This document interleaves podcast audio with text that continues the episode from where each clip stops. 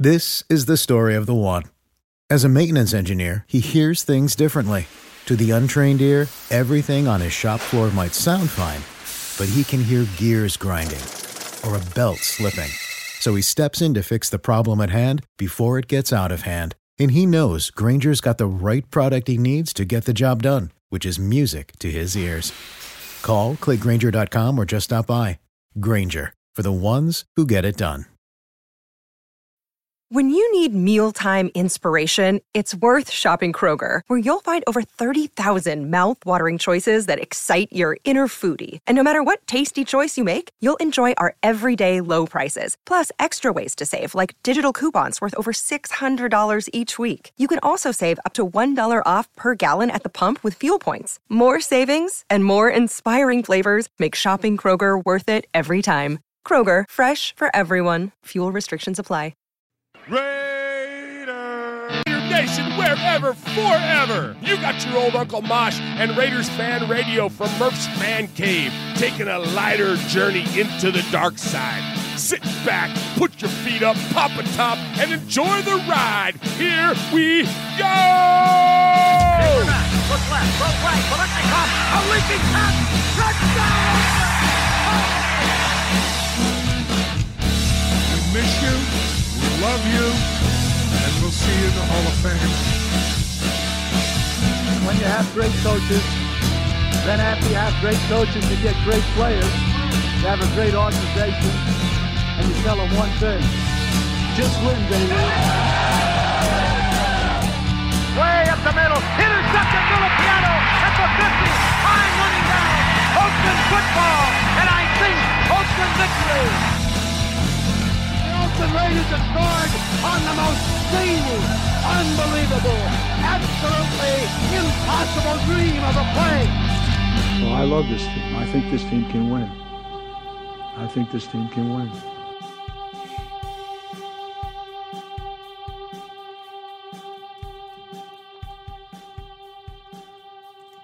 What is up, Raider Nation? Your buddy Murph back once again for what we hope to be a fantastic episode of Raiders Fan Radio, episode number 197 of Raiders Fan Radio, coming to you live here from Murph's Fan Cave. Uh, just, uh, just me tonight another podcast selfie, man, in this uh, crazy COVID world that we're living in. Uh, plus, Uncle Mosh has got, uh, you know, he's got uh, he's got a lot of responsibilities, and he's uh, he's he's uh, ed- what does he always say? Edu- uh, molding the minds and educating. We always mess that line up. It's molding the minds of America's youth and educating the masses, I believe is what he always says. And so that's what Uncle Mosh is up to tonight. And then Swag Jeff is on baby duty. So no uh, virtual joining of the fan cave here. So it's just you and me. But as always, these podcast selfies end up not being so bad because we have the best chat room in all of Raider Nation. We have the best emails, the best phone callers. And uh, so I definitely don't feel like I'm in here by myself. And, and so many great folks in the chat room tonight. I appreciate everyone in there already. Lencho's in there. Kiljadis is in there. Super Deuce, Atticus B. Rockin, Anthony Provencio, Lee B. Uh, Trinidad is in there. Michelle Sweat, Title Raider. Uh, Ron the Mater Raider is in there. Um, so many good folks. And uh, we appreciate each and every one of you. Um, for supporting us and, and, joining us in the chat. Also, my boo Max, Max, uh, she might jump in there. And, uh, and appreciate all of you uh, checking us out here for episode number 197 of Raiders Fan Radio. So, tons to get to tonight. So, you guys know me, I can talk a lot and I can really get on some rants about things. So I'm going to try to keep this thing moving because there's a lot, of lot to get to. Um, so first off, let me tell you how you can support us. Yeah, you can support us a multitude of ways. Um, most importantly, hit the like, hit the thumbs up, as, the, the whatever the bells the kids say, smash them, ring them, ding them, do whatever you got to do. Uh, that helps us with the show because the more attention we get, the more money we make, and the more money we make, the more we give away. And uh, so, so like those of you tonight that are watching us on the Facebook, share that stuff, man. I know you're all part of Raider groups and like fan pages and all that stuff. Help us out, man. Do us a solid. Just share that stuff with your with your Raider friends. And um, and again, it doesn't cost you anything. It's all you got to do is hit a button or two for us, and that's all that we ask. And we're going to keep this thing rolling here at Raiders Fan Radio because, again, we give everything away. Any dime that we make goes 100% to wonderful Raider based charities. And this season, this season of giving that we're in now, um, we're giving to the Biletnikoff Foundation. And so uh, any money that we make, again, on advertising or any of the super chat donations that come in via YouTube, any of that stuff, 100% is going to go to Biletnikoff. And I also have something exciting to let you know that uh, my my uh, partner in the One Nation Foundation. That's our charity. Um, my partner in that is Raider Cody, and Raider Cody has a autographed Fred Biletnikoff jersey that we're going to raffle off. And so be on the lookout for that. If you don't follow Raider Cody on the Twitter, uh, definitely do that, and you'll see. Uh, so I'm announcing it here tonight on the show, and then as soon as we get some pictures and stuff, and Cody posts that up, I will share that with you all. And all you got to do is go to onenationfoundation.net that's our charity. That's where we get our money, and then we give it away to these other charities. Um, go to onenationfoundation.net, and every $10 that you uh, donate, that that counts for one like raffle ticket okay and then we whoever you could put as much in there or 10 bucks you could put in 100 bucks you could put in 1000 bucks whatever you want to put in of course and the more you enter the more likely you are to win and we select a winner at random and we will send you that fred autographed Fred Biletnikoff jersey. A lot to talk about Fred tonight because yesterday was his 78th birthday. So we're going to talk a lot about a lot about Fred, but Thank you to all of you again for the way that you support us. Thank you to all of the new listeners. Uh, we get new subscribers and new listeners every single week. And so, uh, you know, I talked to my boo Max, Max, a lot about our show growth this last week. And we're kind of like this slow, steady growing thing, man. Like we've never gone backwards. We've never had the hockey stick spike up like, you know, like some other YouTubers and podcasters have had. But every week, man, we just get more and more new people that just keep joining into this RFR family, uh, the best of Raider Nation. And so, so thankful to, to those of you. And uh, thanks for, for supporting. Uh, so for those of you that are new, uh, my name's Murph. I usually do this with two other co-hosts live here in the fan cave. But in this crazy world that we're in, we're we're distanced out. So uh, unfortunately, it's just m- myself tonight. But uh, normally jump in here and we have a real good time talking about the Raiders. But we take a lighter journey into the dark side, as we say, because we're not all freaking hardcore about it. Like we just like to have fun. We like to celebrate this Raider Nation fandom, uh, this family, if you will. And uh, so, anyways, have fun, uh, enjoy it while you're here. We even get Kansas City fans in the chat. Hefe KC, bro. I'm telling you, you might as well become a made man. He's in our chat every single week. It's crazy. Um, thanks, uh, Hefe and Casey. Uh, man, it's great. Like we've, it's you know, because there's a lack of content in Chiefs fan radio. Like, what else are they to do? They're to come check our stuff out, right? Um, so, anyways, appreciate everybody in the chat too, by the way. Um, hey, there's my boo. There's Nashy Max in there. Uh, Michelle Sweat, as I mentioned, Ron the Materator, Titerator, Kel Jadis, Lencho, Super Deuce, Atticus B. Rockin, Anthony Provencio. Um, says, yeah, make me, baby. Um, and so I appreciate all of you. Uh, Glocks or Us says, dope jersey, Murph. Thanks, man. I just got this. It's the uh, Howie Long 1988 Mitchell and Ness uh, jersey, man. It's one I've been looking for for a while. I don't know if you guys have looked to try to find Raider jerseys lately. They're hard to come by, man. And if you do want to find one, you can go to our RaidersFanRadio.com website, click on gear. That takes you to the Fanatics website. Doesn't cost you anything extra, but a portion of the money that you spend, we get from back from Fanatics, and that goes to One Nation Foundation. Anyways, you can search around there and look for jerseys, but they're hard to find.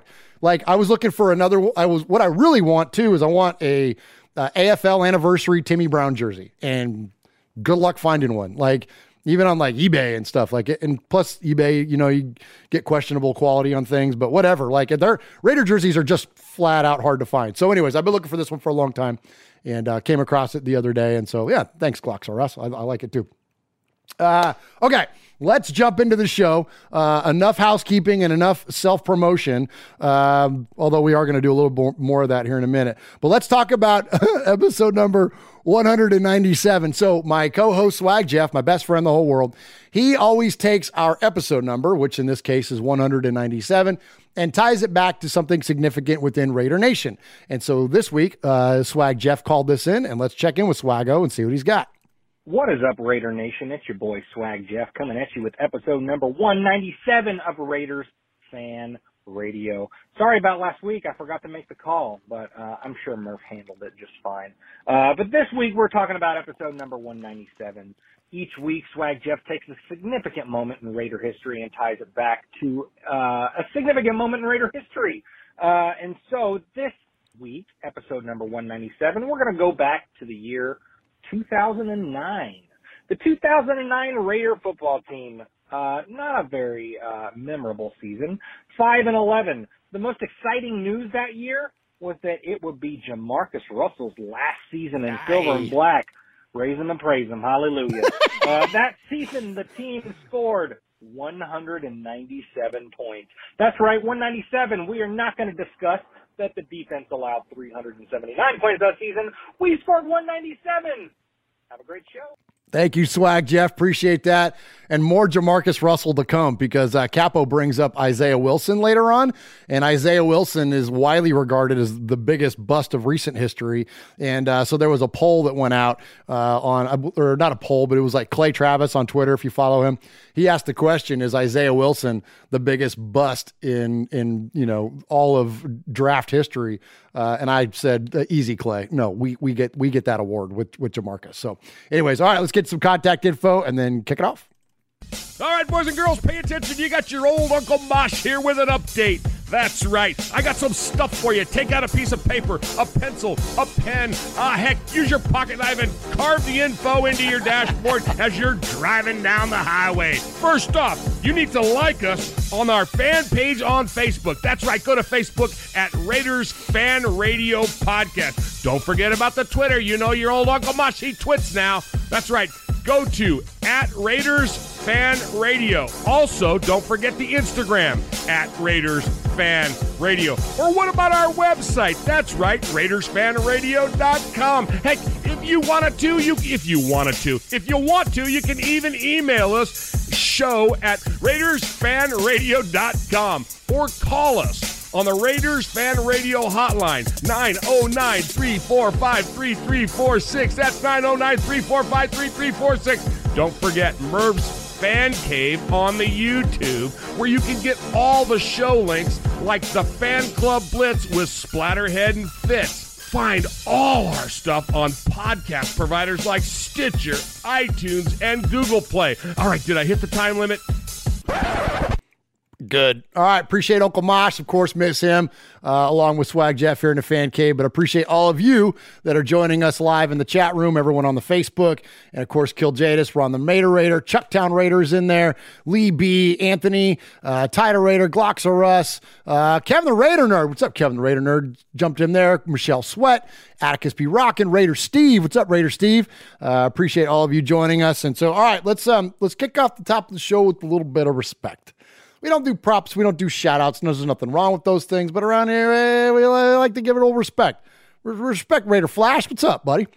Uh, so we like to give respect. So I want to give respect to the man that uh, really, um, uh, you know, I'm gonna and I'm gonna play a clip here in a second. But a couple years ago, we had this change. You guys hear if you listen to this show frequently enough, you hear me talk about it enough, uh, uh, probably. But and if you get sick of it, I apologize. But it was literally the biggest fan's dream come true, and that was us going to the Biletnikoff Awards, not awards, but the Biletnikoff annual foundation dinner.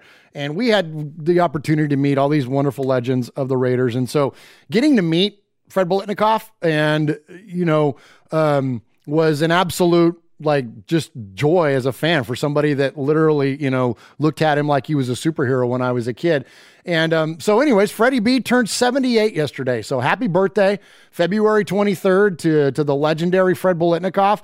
It also was my youngest son's Vinny's birthday, uh, and my good buddy Jimmy is his birthday as well. But so it's a special day for us, anyways. Um, but now, you know, with, with, with getting to know Fred and, and, and reflecting back on that as a fan, it's, uh, it's just, uh, you know, really, really cool um, to honor him. And so, you know, these, these, now, now these guys are, you know, they're getting up there a little bit, you know, guys like Fu and Hendricks and all these guys, you know what I mean? And so, um, you know, and sadly, we've lost already some legends like Stabler and Tatum and whatnot. So, um, anyway, so glad to still see Fred up and running and doing incredibly well and incredibly healthy. And, and um, so, yeah, just uh, much respect to Fred Biletnikoff, our first ever Super Bowl MVP for the Oakland Raiders. And um, just love to honor him. And so I'm going to play our Biletnikoff Foundation presentation. This is, uh, I don't, I've never played it on the show live. Uh, we, it's loaded on our YouTube, but I'm going to go ahead and play it here live so you can see it. This is myself and Mosh and Swago presenting our check live at the foundation dinner last year or two years ago.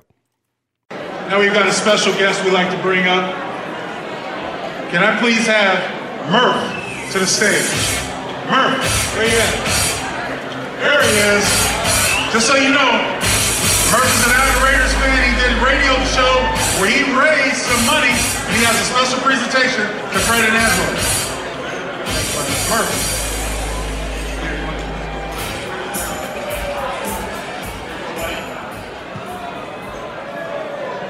Uh, what's up, Raider Nation? My name is Murph, and I co-host a podcast on the Raiders Fan Radio on the Murph Fan Cave Network. We started this show back in 2013, my cousin Sonny and I, and we did it to celebrate our love for the Raiders and also to celebrate Raider fandom.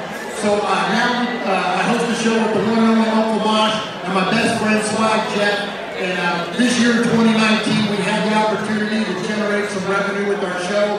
And after talking to these guys, we quickly decided we wanted to give it all away. And so nothing better than the Blitnikoff Foundation for us to partner with and for us to give it all away.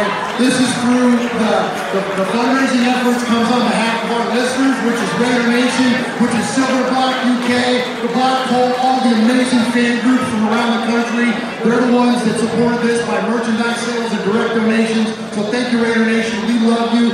And you know, growing up as a kid in the 70s and 80s, I was a, just in love with the Raiders. Guys like Fred were like my superheroes. And seeing things like this, this just confirms that. And not only are the players and the organization, but Raider fans, man. You guys are the heroes. Thank you for being here. Y'all rock All right, so there we go. There's Blitnikoff uh, Foundation uh, dinner a couple years ago. So that was an absolute, uh, like I said, it was a dream come true for all of us. And so, uh, anyways, happy birthday to Fred. And um, so, but let's hear from Fred. So enough of me talking about Fred. Let's listen to Fred talk about Fred. Let's listen to, to Freddie B uh, tell his story. My name is Fred Biletnikoff, Hall of Fame wide receiver of the Oakland Raiders. This is my story.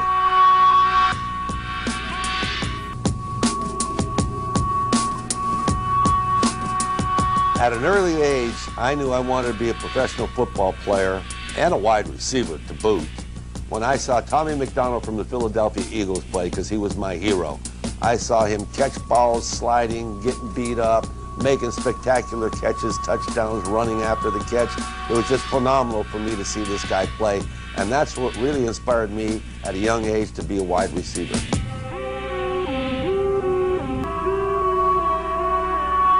You know, I finally realized when I could be that type of wide receiver like Tommy McDonald. Uh, I was in college football at Florida State, and then my first couple years when I came to the Raiders. Then I knew the way I was playing, the way I was catching the football, the way I was running routes. Back goes Lamonica to pass. He looks, he's throwing deep for Biletnikoff behind Clark, and he's My early years at the Raiders, I struggled just like any young kid coming into professional football.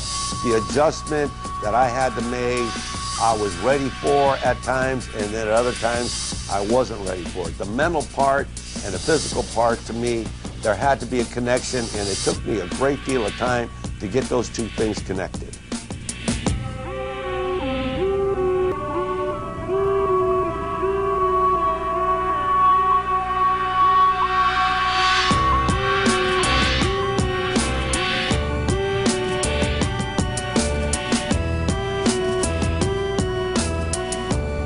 Had to be a physical ball player because the people I were playing, I was playing against were physical people.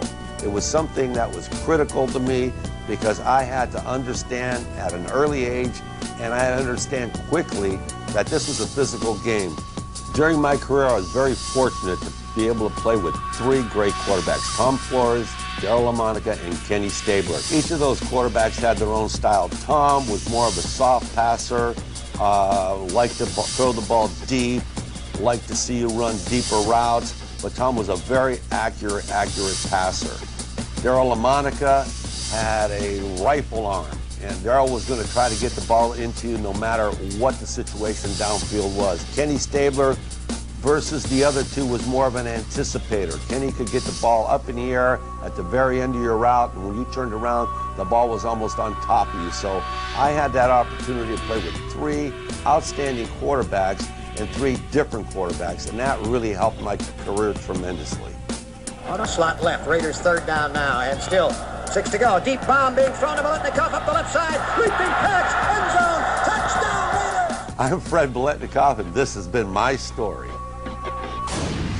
All right, there he is, the legendary Freddie Biletnikoff telling us his story there. So good stuff there. Happy birthday to Fred. All right, uh, let's get on to uh, speaking of legends. So the, the, legendary Tom Flores is now getting rightfully inducted into the Pro Football Hall of Fame this year, and uh, I know we're all excited about that. Can't wait to see that, along with, of course, Charles Woodson and uh, and and the Violator Wayne Mabry, um, three legends in my opinion going into the Hall of Fame for the Raiders. And so um, we've given tons of respect uh, to to Tom around here, to Coach Flores.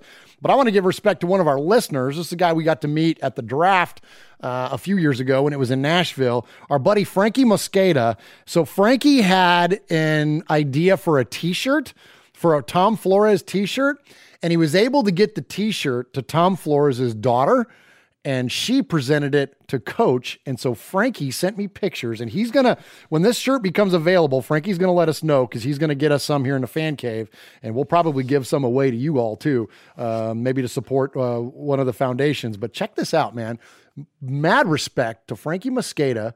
Look at that. Got his shirt to flores so the front of the shirt says it's it's just got the four Super Bowl uh, Lombardi trophies there with with Flores in a shield, and then look at what it says on the back of the shirt: four-time Super Bowl champ, two as a head coach, one as an assistant, one as a player, uh, and then it's got some hashtags on there: Flores to Canton. Isn't that freaking cool, man? So mad respect. Uh, Frankie Mosqueda and uh, and respect the coach, man. Like taking like a fan created thing and and putting it on and, and representing Raider Nation, man. That's that's very very cool stuff. So, uh, so much respect to him. All right. And speaking of listeners, I got one more before we get into this. We're gonna look. You guys are the people that are always in the audience that go. We're gonna talk about the Raiders. You're gonna get disgusted with me talking about the Raiders here in a second because I'm gonna go in all kinds of stuff on a bunch of numbers and salary cap and all kinds of stuff here. So just just be patient. But before we get to that, I got one more bit of respect based on one of our listeners. Much respect to our buddy Eye Patch. If you've been around here long enough, you've heard Eye Patch call into the show. Eye Patch got married over the weekend. So, uh, big respect to you and your new bride. And he sent this note that says, Eye Patch got hitched over the weekend, Murphy. I know that nation, if you don't know, that's my name, Murphy. Um, Eye Patch got hitched over the weekend, Murphy. I know the nation will appreciate my wedding band. And look at his wedding band. Yes. How freaking cool is that? He went with the freaking Raider wedding band. Isn't that killer? That is so cool. You know, like I have one of the rubber ones that I wear. I wear it on my right hand though, because I'm not married yet. Yet, operative word, because I'm going to marry Max one day. Max. And look forward to that day. Um, but in the meantime, I wear this Raider ring on my right hand that she gave to me. But yes, um, these things are freaking cool. So much respect to our buddy Eye Patch. And uh, congratulations on your matrimony, my friend. Where's a break? Hey Raider Nation, this is Maxx Crosby from the Oakland Raiders. And goes down, and Maxx Crosby, who forced a fumble last week. You're listening to Murph, Mosh, and Swag Jeff on Raiders Fan Radio. Thank you so much. Just win, baby. This is Trent Sieg, and you're listening to Raiders Fan Radio with Murph, Swag Jeff, and Uncle Mosh. Just win, baby.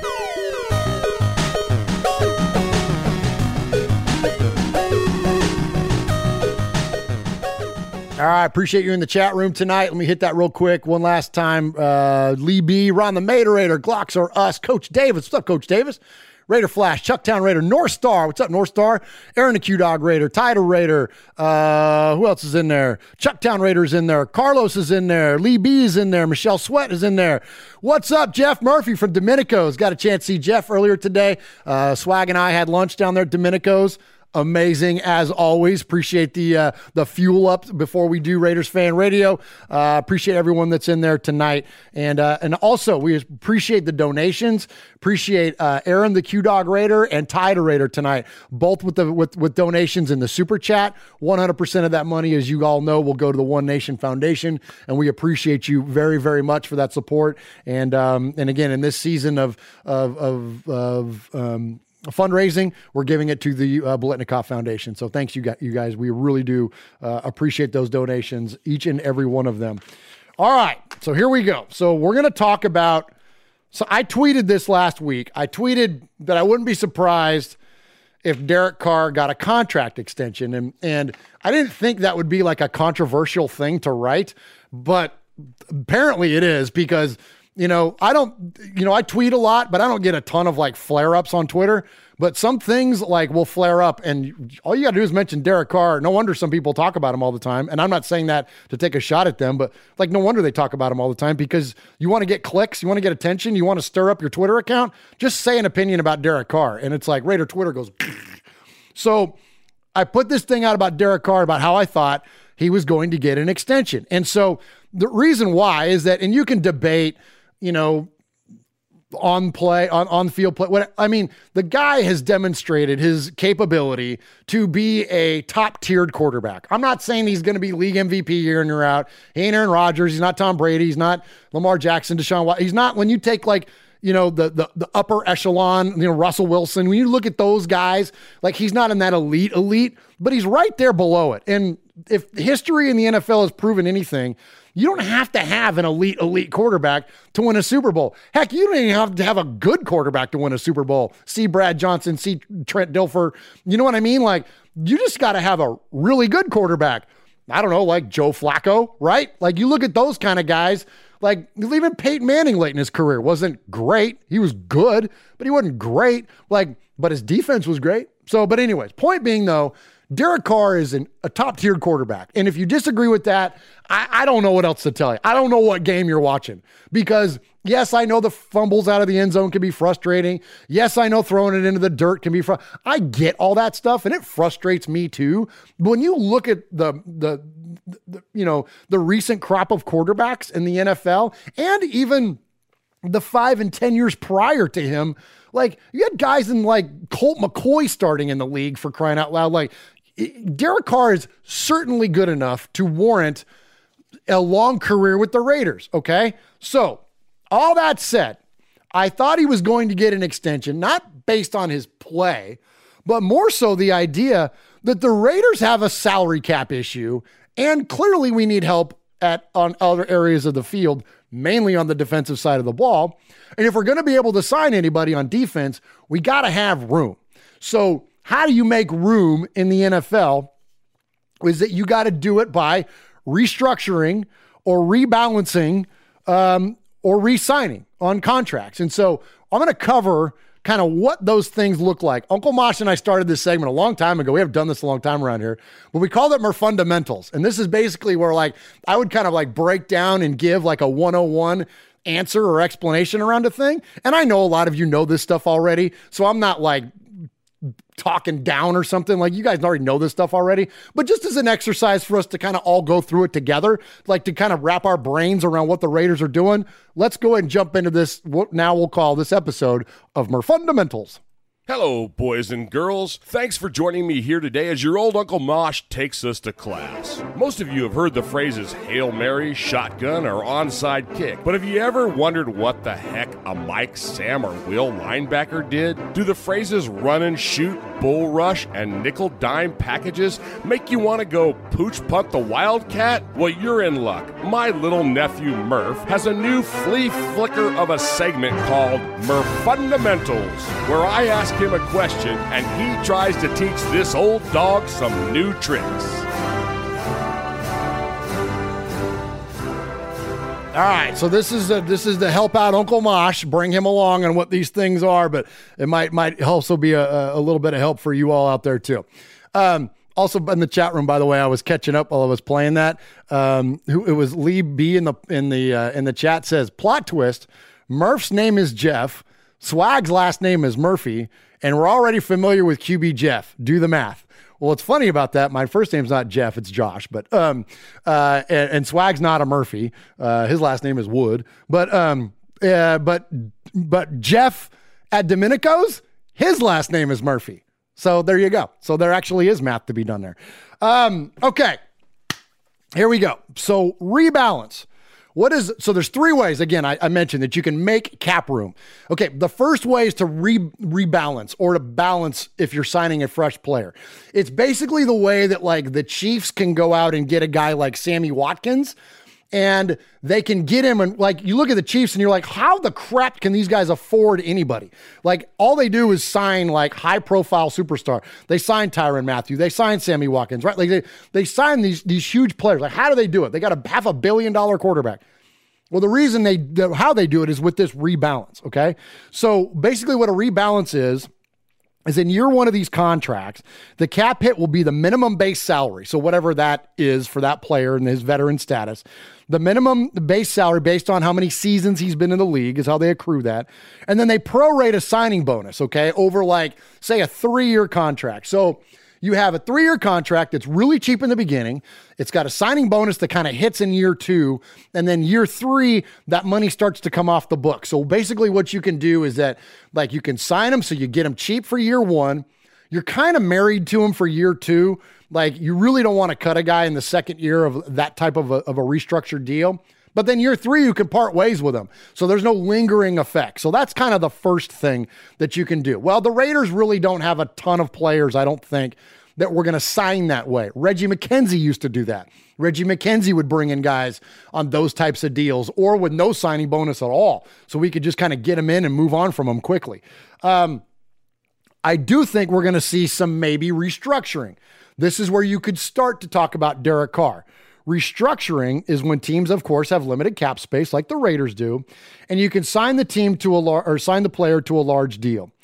Okay, so what this does is that you will take then the player's base salary in 2020 and then stretch that out over the remainder of their contract. Okay, which makes it's pretty easy to understand that, right? You take a portion of it off the books and then you put it on to the to the next upcoming years as like guaranteed bonuses or whatever, right? You can prorate it out. Well, the problem with Derek is that he's only under contract until next year. Okay, he's only under contract until the end of the 2022 season, and then he becomes an unrestricted free agent. So really, restructuring isn't really a good play for him because he doesn't have like five years left or whatever. You saw the Bears did this with Khalil Mack, like in the second year of that fat contract that they signed with him. They restructured him because he had five more years to go or whatever it was. So they can't do that. So what are they going to do with Carr? I think they're going to re-sign him. Here's why. So Carr has two years left on his deal, as I mentioned, and he's got a $19.5 million base salary. Okay. He's got um, a $2.5 million signing bonus, which hits the books. All right. And uh, that was that was part of a $12.5 million signing bonus that was stretched out through the whole five year deal that he signed originally. But he's a $22 million cap hit this year.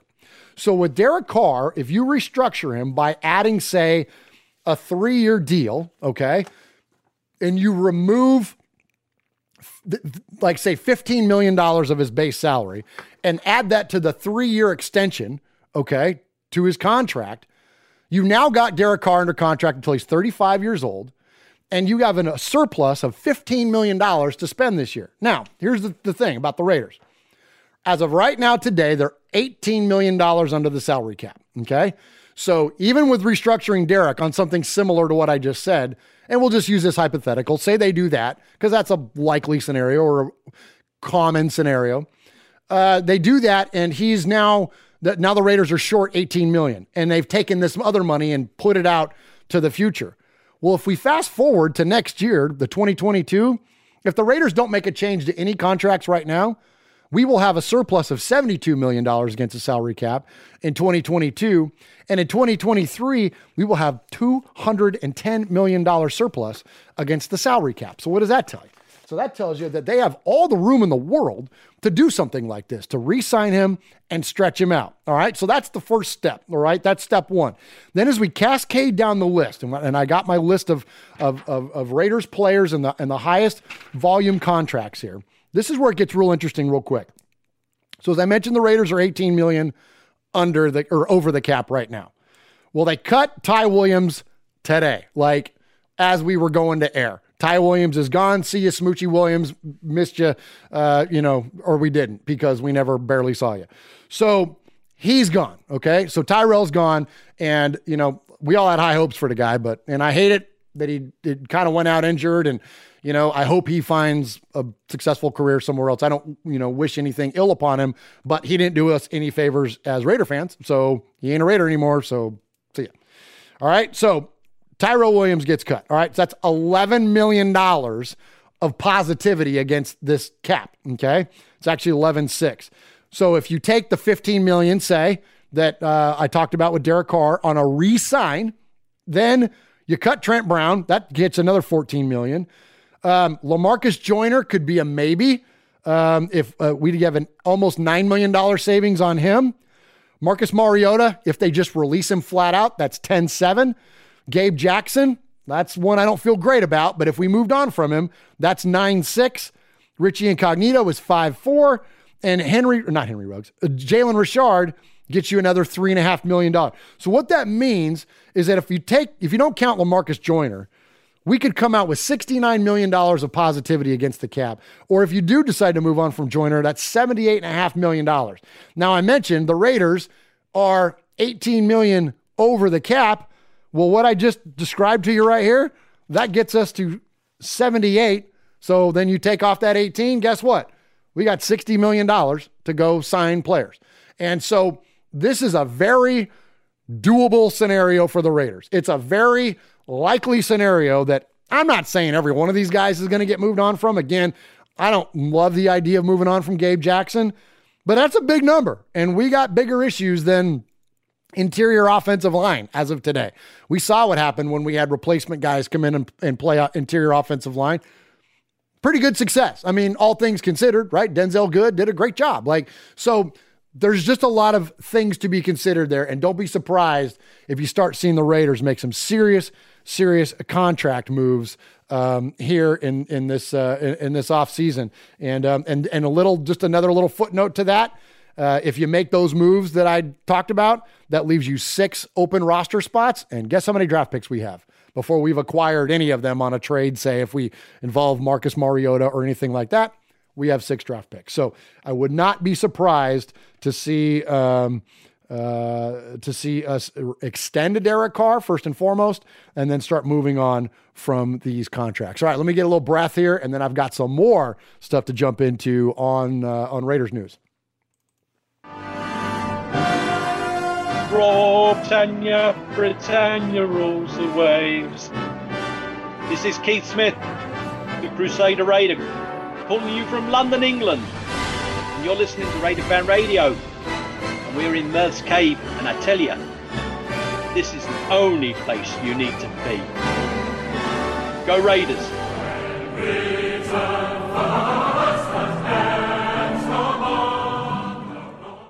All right. Appreciate Keith Smith. Appreciate everybody that's in the chat room already. Uh, appreciate you joining us in there. And uh, lots of lots of good conversation going on in there. And it's hard for me to keep up with the chat during the course of the show, but I always go back and read it. Anybody on the Facebook, same thing. I appreciate you jumping in, and I always go back and enjoy seeing your comments. So don't think I'm ignoring your chat room, especially I see uh, some new names in there.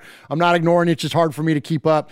And uh, and so we will definitely uh, I will definitely check back in with that. And you can always email email us or contact us to anytime. Uh, show at Raiders Fan Radio or um, 909 345 3346. All right. Um, let's see here. So I've got I've got an interesting clip to play for you.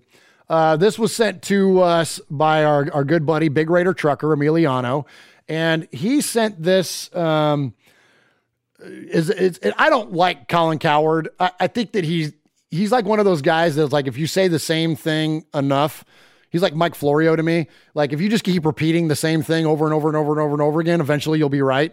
And um, it's easy to have an opinion like that's negative about the Raiders because you know 31 teams lose every year. There's only one team that wins the Super Bowl, and so you can say you know that team sucks or that quarterback sucks or that coach sucks or that whatever sucks.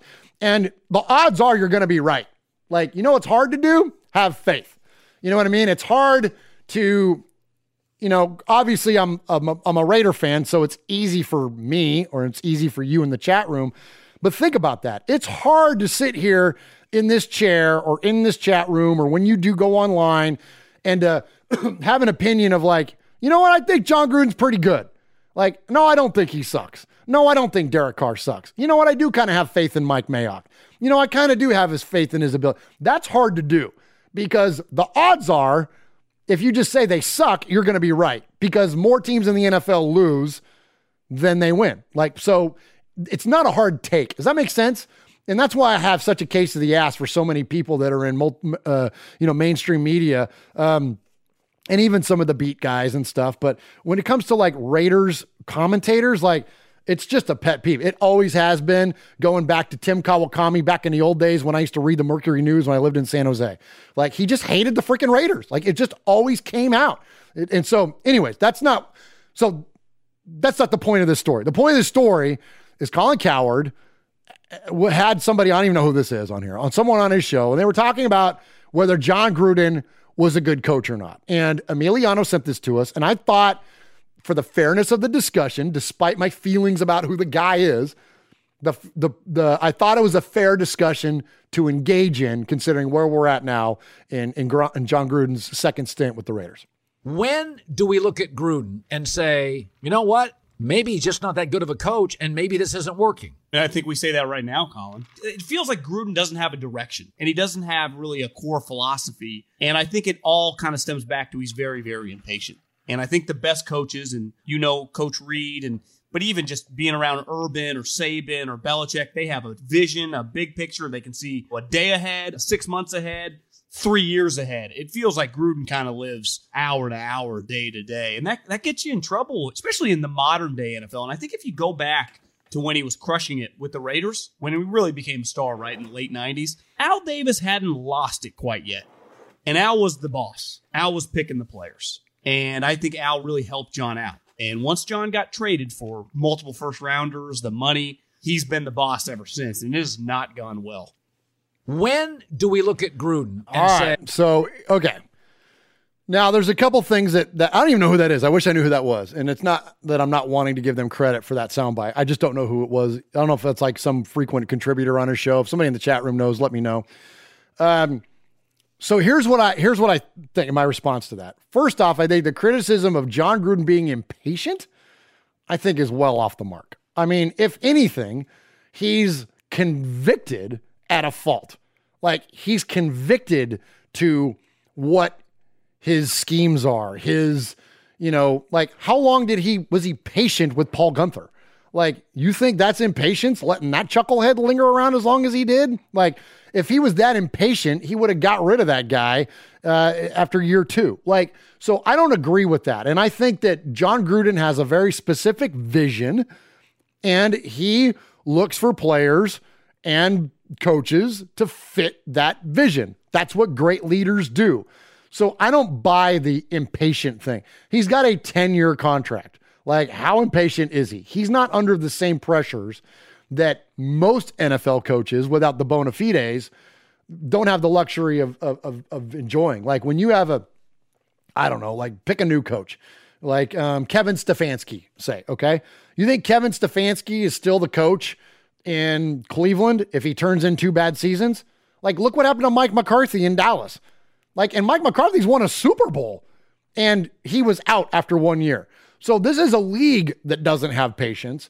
Well, Jon Gruden is not under threat anytime soon. So that notion that he's acting impatiently, I don't buy it. I don't I don't think that's a fair argument.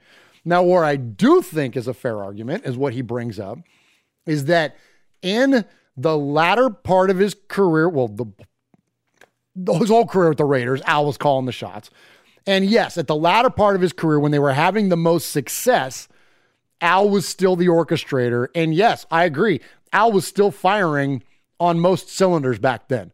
Um, there was a lull prior to Gruden's arrival, but when you look at where they went from two eight and eight seasons to then two um, double digit win seasons with a 12 and 4 and a 10 and 6 in 2001. That absolutely was orchestrated by Al Davis. And just like every other coach, um, we heard from our, our, our buddy, our new uh, friend around here, Rich Smelter, uh, Raiders author, we talked to last week, who authored the Raiders Encyclopedia. He mentioned how John Madden didn't get credit for a lot of things he should have because they were attributed to Al. Tom Flores didn't get credit for things because they were get attributed to Al. And same thing with Gruden. Like he doesn't get credit for what he, some a lot of what he did because they were being accredited to Al. And when they weren't being accredited to Al and they started being accredited to Jon Gruden, Al traded his ass to Tampa Bay. So like Yes, that is a very realistic argument and point to be made by whoever that is on, on Cowherd's show. All right. So that said, is Jon Gruden a good coach? You know, I don't know. I'll I'll tell you this. Like numbers don't lie.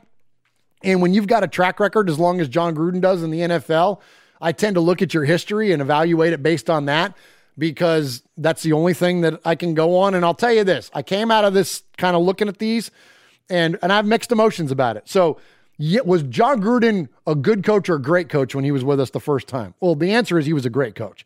Um, we went 12 and 4 in 2000. And if it wasn't for Terry Sar- Tony Siragusa's fat ass breaking Rich Gannon's shoulder and collarbone um, at the end of the second quarter, we probably can beat the Ravens. And if we beat the Ravens, we smoke the freaking Giants in the Super Bowl. Um, and then in 2001, of course, we go 10 and 6. We beat the snot out of the Jets. Then we go to freaking New England and get freaking tuck ruled. So when you look at like what Gruden had on the line back then, and and I still am a firm believer if they win the Tuck Rule game and go to the Super Bowl, like we don't we're not talking about Jon Gruden as a Buccaneer ever. Like I don't think that happens. But anyways, I digress.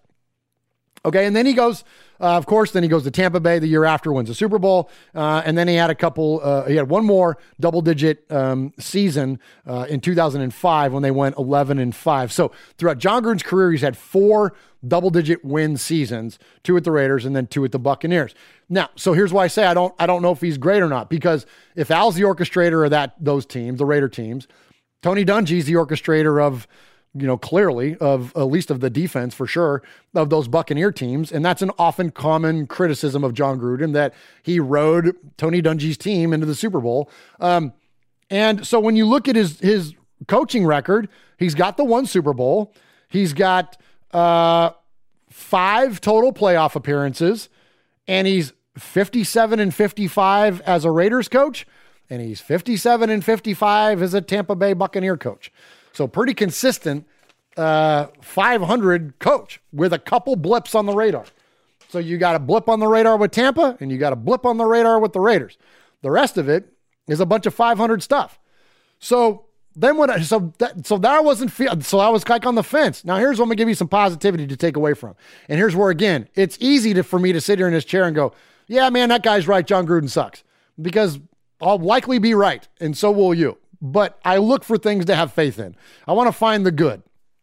So I looked for the good. And here's what I found the Raiders, when they were successful in 2001, uh, 2000, 2001, when you look at the offenses, and even the year before in 99, our offense was ranked, this isn't just in points alone. I'll just give you points, okay? Offense was ranked eighth in 99, third in 2000, fourth in 2001. All right, that's in points. So we were a top 10 offense, if not a top freaking t- a four, a top four offense for two of those years. We were 22nd before Gruden got there. We were also 18th in the league in yards before Gruden. After he got there, we were fifth, we were sixth, and we were seventh. That's pretty freaking good. So, Jon Gruden, who is the offensive guru, took the Raiders to the next level. That's why the Raiders were great. Now, also during that time, he had middle of the pack defenses. So those defenses were ranked 10th, 17th, and 18th in yards, and 16th, 9th, and 19th in points. So very middle of the pack. So you got a pretty good offense and a middle of the pack defense, and we were playing in AFC championship games. Like, you feel me? Like, that's not that far off the mark of where we are now. So, what are we now? Well, in Jon Gruden's return in 2018 in yards, we were 23rd. Then we went to 11th. This is offensively. And then we went to eight, top 10. We were 28th in points in 2018. Then he took us to 24 and now 10. So top 10 offense in two categories. Now, what's the defense been? On defense in yards, 26th, 19th, 25th, here it gets worse. Points. 32nd, dead ass in the league in 2018. 24th in 2019. And this last year, in, uh, in 2020, we were 30th in the league in points allowed. So here's where I'm going with all this. Is Jon Gruden a good coach? I don't know, but he's got us trending in the right direction. And based on his history, if you give him half of a defense, we're not talking about Derek Carr. This conversation revolves around Derek Carr and the defense constantly. But let's look at it from a coaching perspective. If you give Jon Gruden a middle of the pack defense and a top 10 offense, which we have, he wins championships. He is making it to championship games historically as a coach. We're not that far away. We're a few pieces away on defense. And I think that there's there's there's light, okay? There's light at the end of this tunnel. So speaking of that, let's take a quick break and then we will get into some defensive acquisitions that the Raiders could be looking at. My name is George Wheeler, played defensive guard for the Raiders in Super Bowl 11, and I'm a fan of Raiders Fan Radio. We have a go for main engine start. And we have main engine start. Two, one. Booster ignition and liftoff of Discovery. Hello, I'm astronaut Jose Hernandez, and you're listening to Raiders Fan Radio.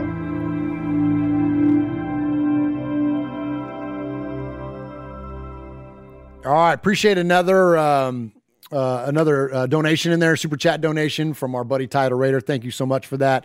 Um, yeah, a lot of great talk in the in the in the chat room there. Um, please keep that stuff coming. I'm gonna look forward to getting caught up with that. Um, uh, somebody said, yeah, middle of the road defense and a top ten. A North Star said this: middle of the road defense and a top ten offense will get you a ring. Yeah, like seriously, like again, we're not that far. So. What do we need on defense, man? Well, clearly we need pass rush. Um, I've been banging the drum on Melvin uh, Melvin Gordon. No, don't bring him in to Russ the Passer. Bring in Melvin Ingram instead. And so um, I've been talking about Melvin Ingram. I think he'd be a great rotational player for us. I think that he definitely gives somebody to put on the on, on the opposite side of Maxx Crosby, who clearly needs some help because the guy can't get to the quarterback by himself, especially when he's got broken hands and shoulders and whatever else he's got that that guy was dealing with this year. Um, but we need to get we need to balance out that pressure going on there uh, off the edges. And I think uh, I think Melvin Ingram would be excellent. And um, it's not just my opinion; it's also the opinion of ex Raider James Jones on NFL Network. Let's go check in with JJ. All right, JJ, put that GM hat on one more time. Since you already given us two, how about one more free agent signing you'd like to see? Well, I promise you I'm going to get this one right the first time. Hey, Melvin Ingram to the Raiders. I'm telling you, a pass rusher who can get after the quarterback, who's an athletic dude. He can make plays all over the field. We know the Raiders need pass rushers to get back there and get the quarterback off of his spot. I'm telling you right now, this dude is an absolute baller. Get him to the Raiders, and you got him and Maxx Crosby coming off the Juice. edge. That is an excellent start right there for this defense for the Raiders with the new DC. I would love to see this fit. I'd love to see it too, man. Again, I, like I just mentioned, man, excellent guy to rotate in there. I don't know if he's a you know two or three down guy anymore. Heck, maybe he's just a third down guy nowadays. But that's all we really need. Like we need a closer. I'm not saying he's going to be the level of Khalil Mack. Whenever I bring this up, people always say like, "How can you compare that guy to Khalil Mack?" Not just Melvin Ingram, but other players that I've brought up.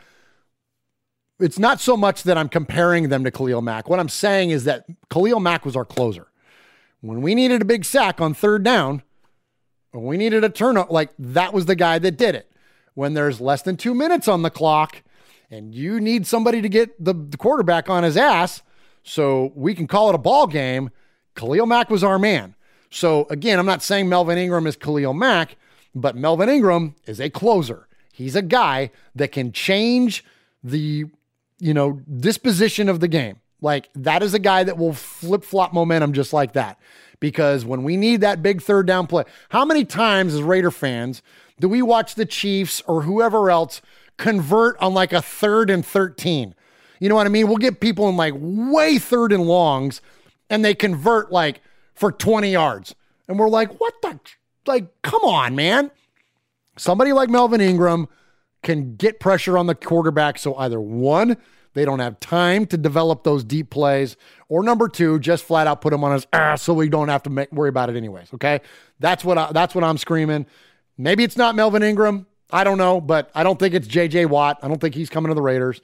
Um, I, despite all that, you know, thing I diatribe I spewed earlier about all the cap room we can create, I still think that a $17 million price tag for an aging, injury prone, you know, edge guy, I think that's too much. I think there's other options, and we could probably get Melvin Ingram for half that. I mean, I don't even know what his what his contract is, but point being, you get what I'm saying, though. Um, I think there's other options for us uh, out there, and and I also agree with a lot of the chat room. People are saying Leonard Williams in there. Yeah, absolutely. Let think about this, Raider Nation. Leonard Williams, Pat Pete, Melvin Ingram. Do you think that coupled with what we already have could equate to a middle of the pack defense? Or, and I'll even give you another one. We signed Richard Sherman to pre- play free safety, just like Charles Woodson did for us when he came back, to be that leader back there in the secondary, to mentor Johnathan Abram. Come on, man. Like, it's this is we're not, I'm telling you, we're not that far. Now, granted, I look at the Raiders with glasses, with these big, thick glasses I wear, and they're rose colored. Like I look for the positive in the Raiders because I'm a Raider fan. I root for them. I want them to do well. I don't bash the Raiders because, you know, look, there are Raiders. They're the I root for the Raiders that are, not the Raiders that aren't. I root for the and so that's who I root for. And I think that the Raiders that are, with a few complementary pieces in free agency and who knows what we'll do in the draft. I think that offensively we can handle the draft. We can uh, offensive needs we can handle in the draft, except for maybe Barmore out of Alabama, defensive tackle. Kid's a beast. Um, but we can handle, you know, our, our needs on the line. You know, I, I don't think that we're, we don't have that many pieces we need to fill in offense. So I think that we can really do free agency in the draft, man. I think we can really shore this thing up. And yes, it's an absolute necessity. I forget who it was in there. Um, again, I'm sorry. It's hard for me to keep up. Um, but someone in the chat mentioned that Gruden had a beast defense when he was in Tampa. Yeah, they were number. Remember all those categories I rattled off about offense and or yards allowed and points and all that? Yeah, they were number one in both those categories. And I don't even know if they were in takeaways, but I'm sure it was way high as well. Um, certainly was in the Super Bowl against us. But uh, anyways, yeah, so a lot of lot of good stuff out there. And um, all right, so one more piece of Raider news before we get out uh, on this segment and jump into the sea of fans talked a lot, you know, about the potential for Derek Carr getting traded in the past. I don't think he's going to get traded. I think he's going to get extended, as I mentioned. But Mariota could be a guy that could get traded. Well, there was really hot and heavy talk about Mariota getting traded there for a minute. And now it's gotten quiet all of a sudden. Well, uh, today, Ian Rapoport is on uh, NFL Network. I just caught this. The recording of this is my phone held up to the freaking sound bar recording of this because I just caught it uh, as I had the, the, the TV on the background today while I was working. And um, here's, here's Mar- uh, Rapoport breaking it down kind of what the new hangup is about Marcus Mariota getting traded. Ian Rapoport as we spin the quarterback carousel yet again. Let's spin it and see where Marcus Mariota lands. And what's the latest with the Vegas backup? Yeah, this is an interesting one because a couple days ago, it really seemed like Marcus Mariota was going to be on the move. I know teams were interested, were calling the Las Vegas Raiders about potentially acquiring Marcus Mariota, and things did get down the line a little bit. And there is significant interest in teams trying to get Marcus Mariota to come in and play quarterback for them. But there is an issue. Take a look at his contract. He's due a little more than $10 million this year. If he's going to be a bridge starter, which would be the role he'd come in and play, that's not bad. That's actually not the issue. The issue is based on incentives. If he is the starter and ends up playing the entire season, he can make an additional $12 million, so more than $20 million for Marcus Mariota. Teams, as of right now, don't seem to think that's something that would be, that would be worth it, especially when you consider they'd also give up a draft pick to trade from. That trade trademark has now dried up significantly leading to the question could Mariota be released and then end up picking his own team and getting some more guaranteed money in the process? That might work out better for him and potentially better for the Raiders than anything else. Yeah, it's an interesting contract there, and if they do release him, that, that kind of changes the the free agent quarterback carousel, if you will, or the math. Dak Prescott's obviously the top guy on the list, but he's not going to go anywhere. He's going to get tagged, or they're going to hopefully get a long term deal. But if Mariota's on the market, that kind of changes everything. All right, good stuff. Ian Rapoport, our NFL Network. Hey Raider Nation, this is Maxx Crosby from the Oakland Raiders. And goes down, and Maxx Crosby, who forced a fumble last week. You're listening to Murph, Mosh, and Swag Jeff on Raiders Fan Radio. Thank you so much. Just win, baby. What's up, Raider Nation? It's your boy Will Compton. You're listening to Raiders Fan Radio with my boys Murph, Swaggy Jeff, and Uncle Mosh. Tune in because they put out a banger podcast. All right, appreciate all of you in the chat room tonight. Appreciate everybody on the Facebooks. Oh, the Twitch. I forgot about Twitch. I've been ignoring our Twitch friends. Uh, appreciate anybody that's on the Twitch watching us live there tonight, and uh, and, and yeah, again on Facebook and then and then our chat room, of course, here and uh, in, on the YouTubes. Uh, Paul M is in there. Ron the Mater Raider, Sir Raider, Storm, Chucktown Raider, Jeff Wilson, uh, Valerie uh, Pickard is in there. Nice to meet you, Valerie. I don't believe I believe that's a new name for us. Uh, Aaron the Q Dog Raider, North Star is in there. King Savage is in there.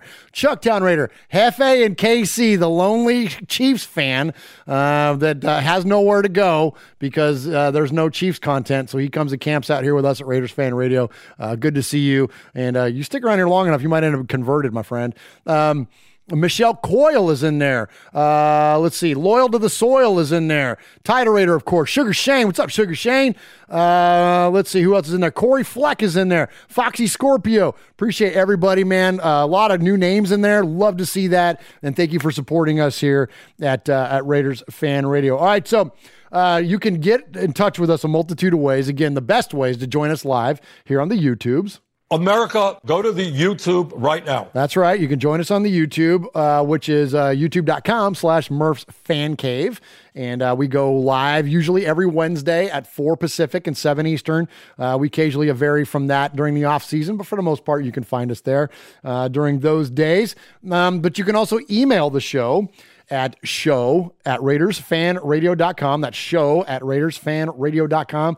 Or you can call us at 909 345 3346. That's 909 345 3346. And if we play your message, your audio message, three times, then you become a made man or a made woman. And we have an extensive list now of made men and made women. Thank you to all of you, uh, which is like the core group of folks that contact us. But um, I know a lot of people, folks just listen to us too and don't don't ever contact the show. So thank you for you as well. But if you want to be part of that crew, the made men and made women, then uh, send us uh, a message three times or an indefinite amount of emails will also get you made around here. So I've got uh, got a lot of email to get to tonight. So let me get my let me get my breath here. Let me get warmed up. And you know, good thing uh, uh, Swago's not here because he'd be stumbling over this stuff, man. Because uh, you know, poor Jeff. You know, he he he struggles with the with the emails a little bit. Yeah, you know, I love you, Swago. Um, okay, so I got a lot tonight. So here we go. Here's the first one. Oh, I didn't play to see a fans music. I guess I better do that first. I'll shut up.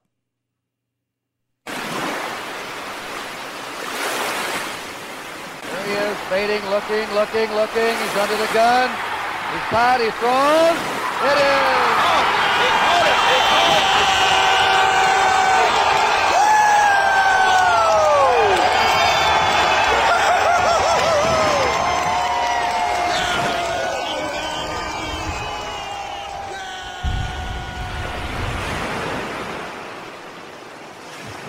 right, there we go. Now we can make it official. I appreciate you, Gustavo. Gustavo says, "My man Murph, good, nice to meet you, buddy."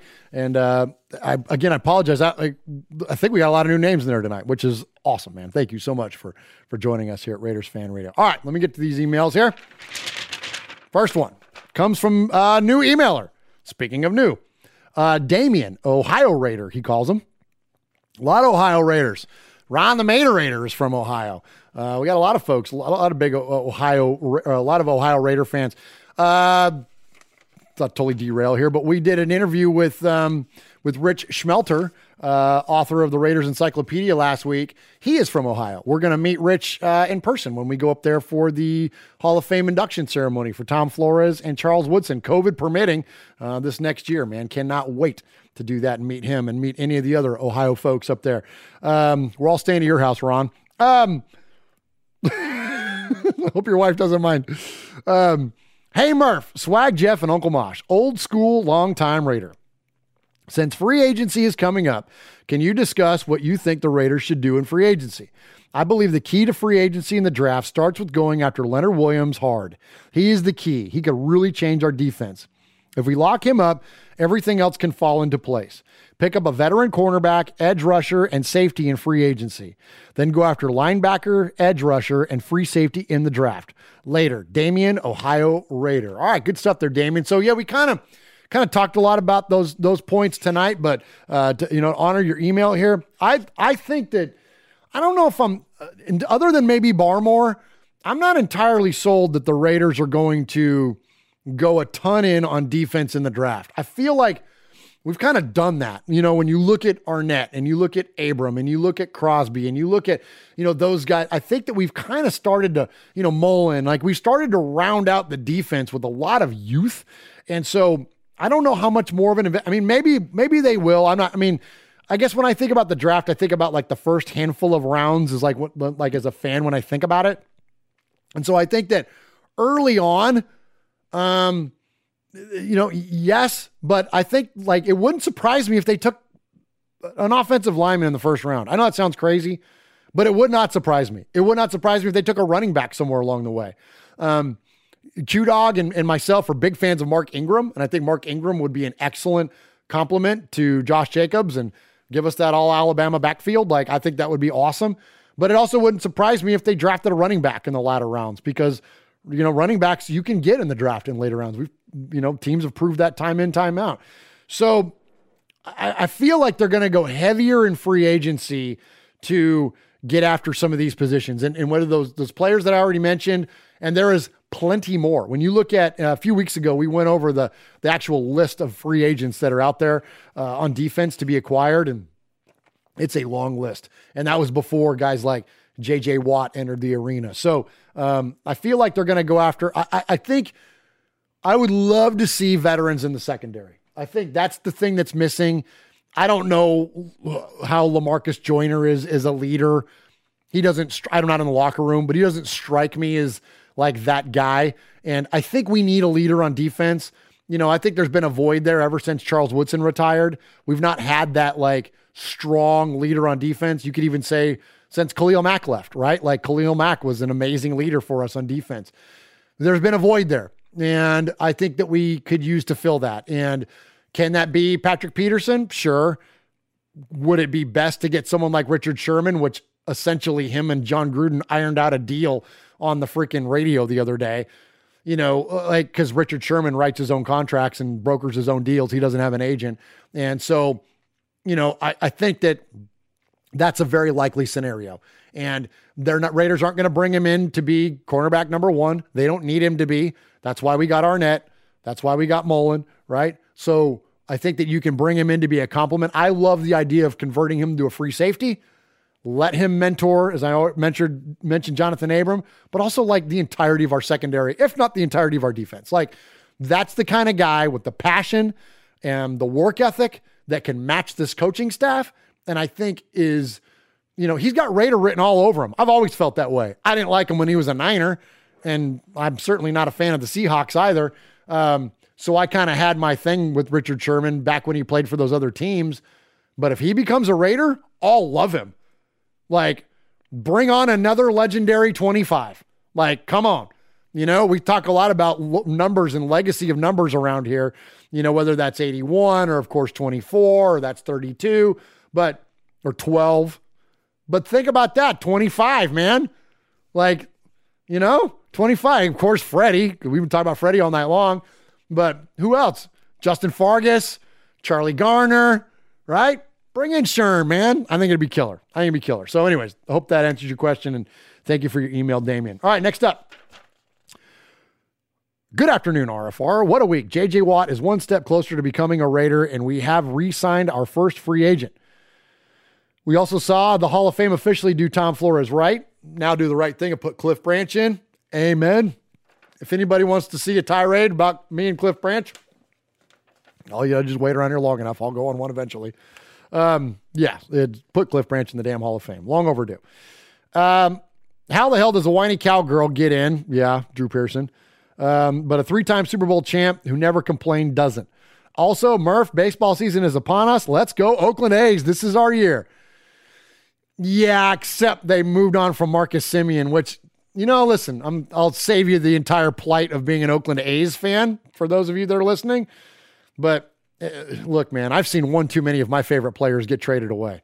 From Reggie Jackson to Rickey Henderson to Jason Giambi to Nick Swisher to Eric Chavez to, I mean, you name it, man. Sonny Gray. Like, I mean, we can go through history and there's Mulder, uh, Hudson, Zito. Like, I mean, we can go through, there's a litany of A's players that have been let go. Um, Yoenis Cespedes, like, you know, Miguel Tejada. Like, it's just like over and over and over and over and over again. As a fan, it's hard to be an A's fan. I love the A's. They'll still always be my favorite baseball team, no matter what. They were my dad's all time favorite team out of any sport. My dad was the most diehard A's. I've got A's logos on his urn over there. Like my dad was the absolute craziest A's fan, and I love the A's too. And that was passed on to me, and it's passed on to my kids. But it's hard to be a fan when your favorite players get traded away all the time. All right, I digress. Also, me and my brother are trying to get tickets to the draft in Cleveland. If you could hook up a twin with that, that would be awesome. Uh, but if you're headed there to see the next generation of our Raiders, let me know. Yes, we're going. We'll see you in Canton. Anybody that's coming to Canton to watch Flores, Woodson, and Wayne Mabry get inducted to the Pro Football Hall of Fame, check us out, man. We will be there. We will share an adult beverage. Um, yours truly, Daniel Mangus, proud made man, Gemini Man Award winner, one time Sizzler Award winner. Uh, and P.S. It may still be the off season, but FKC, amen.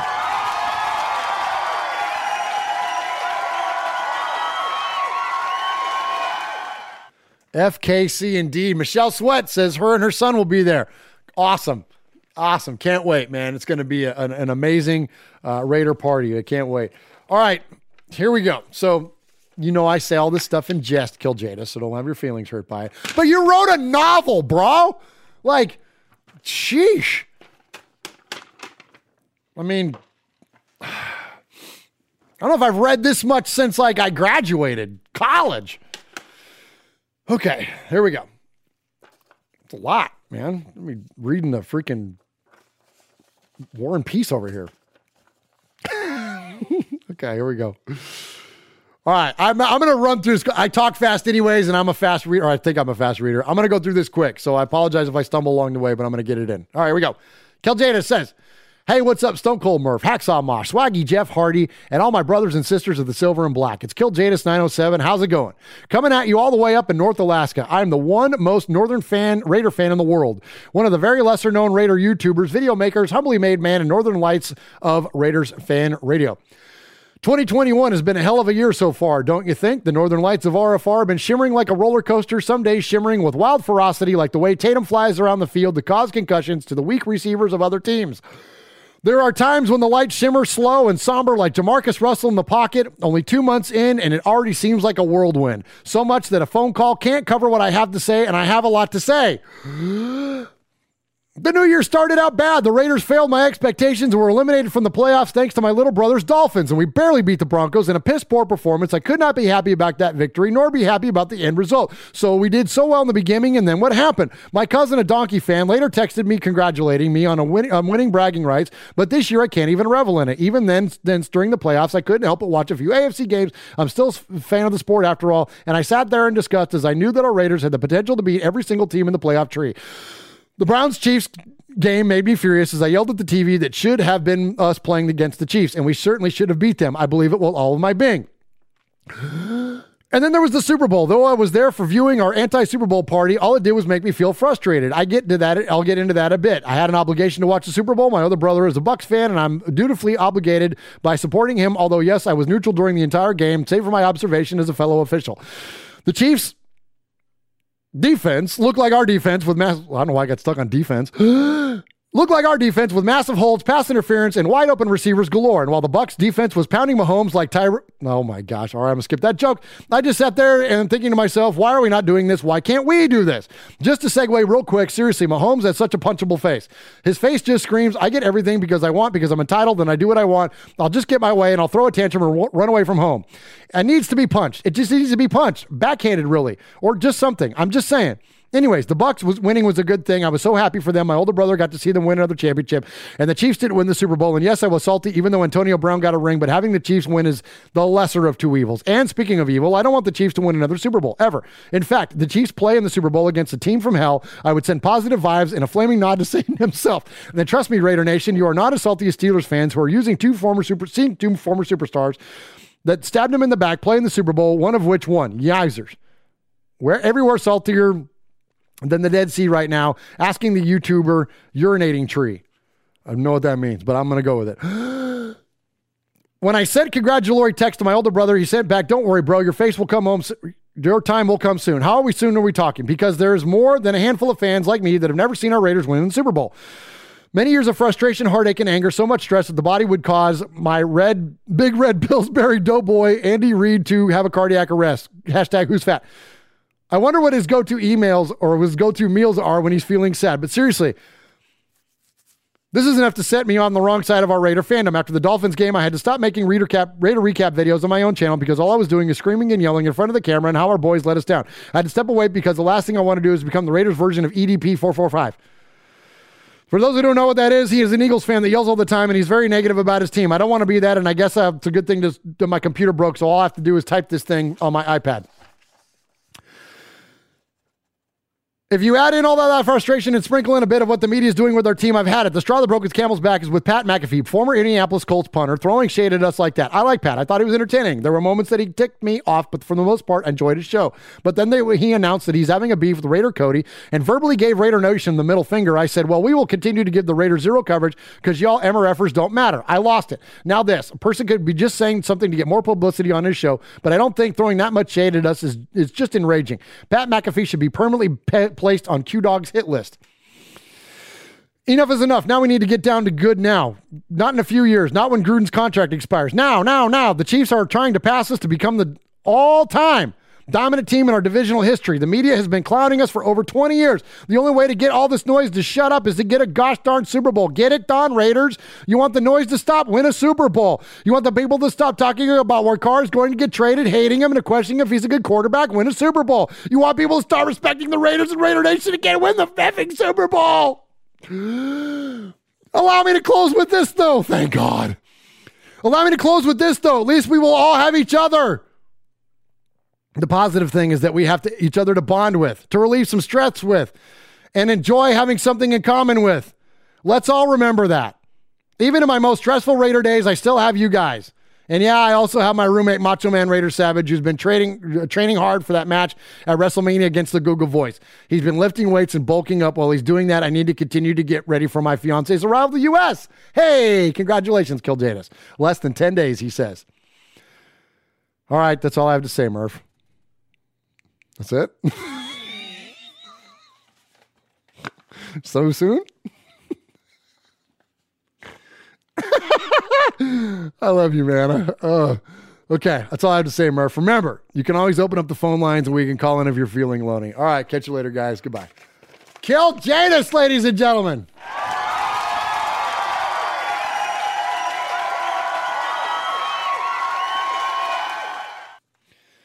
All right. We go. Don't be sorry. Kill Jadis in the chat says, I'm sorry. Don't be sorry. I love I love poking fun. If you can't tell, we like to poke fun at all of each other around here once in a while. So you're a part of the family, man. We're you're part of the crew. We're gonna we're gonna poke fun at you and your novel. Start calling you whatever King Jadis over there, like Stephen King. All right. Greetings, Murph, Swag, and Uncle Mosh. This is from JJ Raider. I have to be honest. Uh, just like every true member of Raider Nation, I was super pissed for the second year in a row. It was the worst possible matchup in the Super Bowl. Uh, we have been denied the joy, at least, of having a team to fully and wholeheartedly root against. I, it, absolutely, right? Um, I was 50 50 on even watching the game, and I never thought of missing a Super Bowl. I just didn't care and was preparing myself for the inevitable emotional baggage of dealing with a Kansas City win. There were many thoughts and my head of me whimpering in the fetal position, thumb in mouth, asking for a blankie while being confined to a padded room. Well, my teenage boys turn on the game and everything changes. I watch the Bucks pass rush engulf Pat Mahomes like Andy Reid on a chocolate eclair. As Kermit ran for his life. Hey, by the way, let me digress. Don't forget when Mosh isn't here, Swag Jeff calls our Sizzler Award, which is our best email or phone call. In their absence, I have the responsibility of that, but I am influenced by the chat room. So any of these voicemails or um, or or, or uh, uh, emails that you all think can win the Sizzler, please um, remember who they are so I can ask for your vote later. Because like something like that is pretty damn funny. Um, okay, and this is again, this is from JJ26, a new emailer. As Kermit ran for his life in his own personal game of Red Rover, I was cackling like a schoolgirl who got handed her first note from a boy in class. What a pure and utter delight to watch the condiment crew just explode. To see grown men who obviously wanted to cry out their mommies as they urinated down their legs is a thing of beauty. I kept expecting a run of sorts from KC, but when it never came, I just kept grinning like a Cheshire cat. By the way, we always uh, refer to Mahomes as Kermit due to his voice, but for the Super Bowl, wouldn't the more appropriate Muppet comparison be like Beaker? the crazy floppy hair, always with a constant frown, fearing for his life, not able to speak, just saying me, me, me, me, me, while waiting for the inevitable toxic explosion perpetuated by his mentor. Sounds like a carbon copy of Super Sunday. Absolutely. Well done.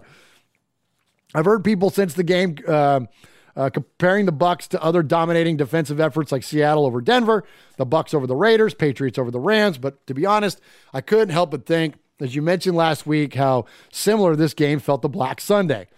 The whole 83 season, Washington was praised as the best in the league. Best ever to that point, 14 and 2 record, returning Super Bowl champs. Nobody would be able to slow down that freight train, right? Sound familiar? And what happened needs no further an explanation to the nation. The defense put a foot, a foot on Theismann's, or Thiesman. Yes, I spelled it that way on purpose. Um, and uh, the old joke is that Joe Theismann changed the pronunciation of his last name, Theismann, to rhyme with Heisman, and that his real pronunciation of his name is Thiesman. So that's why he put that there. That's a good, that's a deep cut right there, man. Good, good on you, JJ. Um, uh, just like Tampa did. Hell, Brady, just like Plunkett, threw for less than 200 yards. The only major difference on Black Sunday was the iconic performance of Marcus Allen running with the night, the greatest run in Super Bowl history. The score of the games could have been identical if the Bucks had punched it in from the one yard line on those two tries. Great call out, man. Thank God we don't have to listen to any more talk of a Chiefs dynasty. Also, Raider fans should do themselves a favor and listen to JT the Brick Show from the other from the day after the Super Bowl. He eviscerates them. Last, I'd like to compare Tom Brady and Derek Carr. To be clear, Carr is not in Brady's class, but to be fair, has Derek ever had a defense that was better ranked than 25th? No. Meanwhile, Brady has never had a defense ranked below 15th in the league. Imagine the career trajectory of Derek Carr to be on teams with defenses that good. Again, to be clear, Carr would not have the hardware Brady has stockpiled, but I think it's safe to say there would be some playoff wins at the very least. Totally agree. This is a good email, man. JJ. You got my vote so far for the Sizzler. We got a ways to go still, but this is good. Um, it has been said that with, with when all the evidence has been considered, the most logical conclusion is the truth. What does the overwhelming evidence about Brady's career show us? Seriously, it's hard to swallow when you look at it its entirety. He's doing what no other human has ever done on a football field seven wins, seven Super Bowl wins, 10 appearances, oldest player in the league, and still pumping out championships with no end in sight. With all this considered, the most logical conclusion of truth is that Brady has undeniably signed a blood contract with Beelzebub. And when that payment comes due, it's going to be a glorious to watch as Tawny Terrific. Tommy Terrific? Oh, Tommy Terrific uh, or Tommy. Oh, okay, I get it. That's Tommy terrific. Hurdles through the seven concentric circles that lead to the fiery gates of hell. Please hear me out on this. Everybody keeps saying it's incredible what he's doing. Nobody's ever done this, not even close.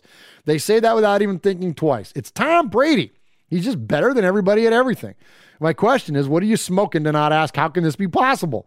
A sixth round draft choice who becomes the all time champ nearly two times what anyone else has been um, anyone else has while being the recipient of the luckiest calls in odd circumstances we've ever seen.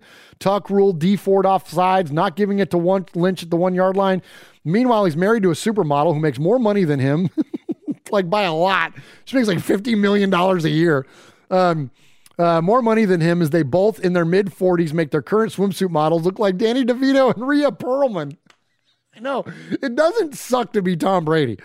Um, Uh, is there anything uh, denying that these are that they are members of the undead? He's got to have a forked tongue with NFL security. What it is, uh, I realize that no one will ever get close enough to drive a wooden stake through his heart. But has anyone ever tried tossing holy water on him? Fans of every team should head down to St. Mary's and fill up their super soakers and blast him from 50 feet away as he finally disintegrates from our lives.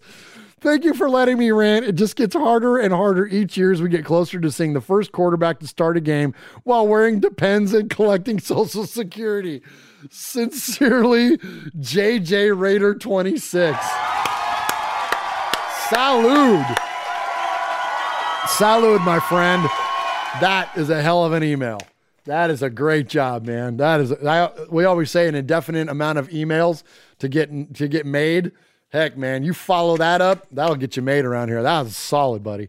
All right, one more to get to, and of course, he is the legend of the emailers, the the guy that all emailers aspire to be.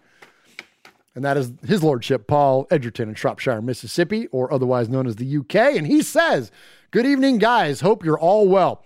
First, this week, my best wishes to everyone that's been affected by the extreme weather conditions if you you've been experiencing in the states. Like crazy, man. I'm outside of Nashville now, and that was bananas.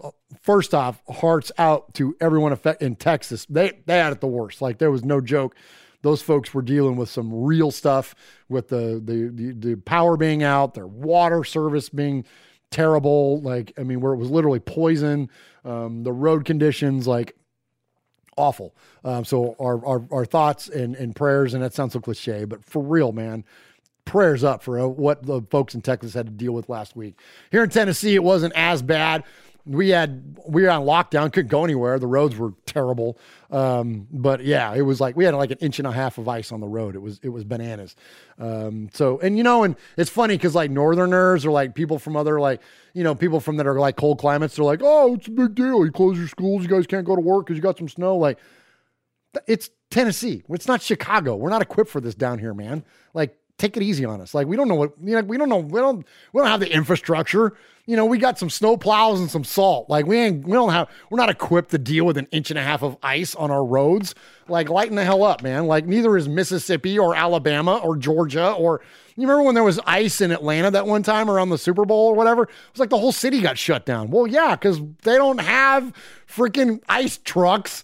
No one's got snow tires in Atlanta. You know what I mean? So like, you know, anyways.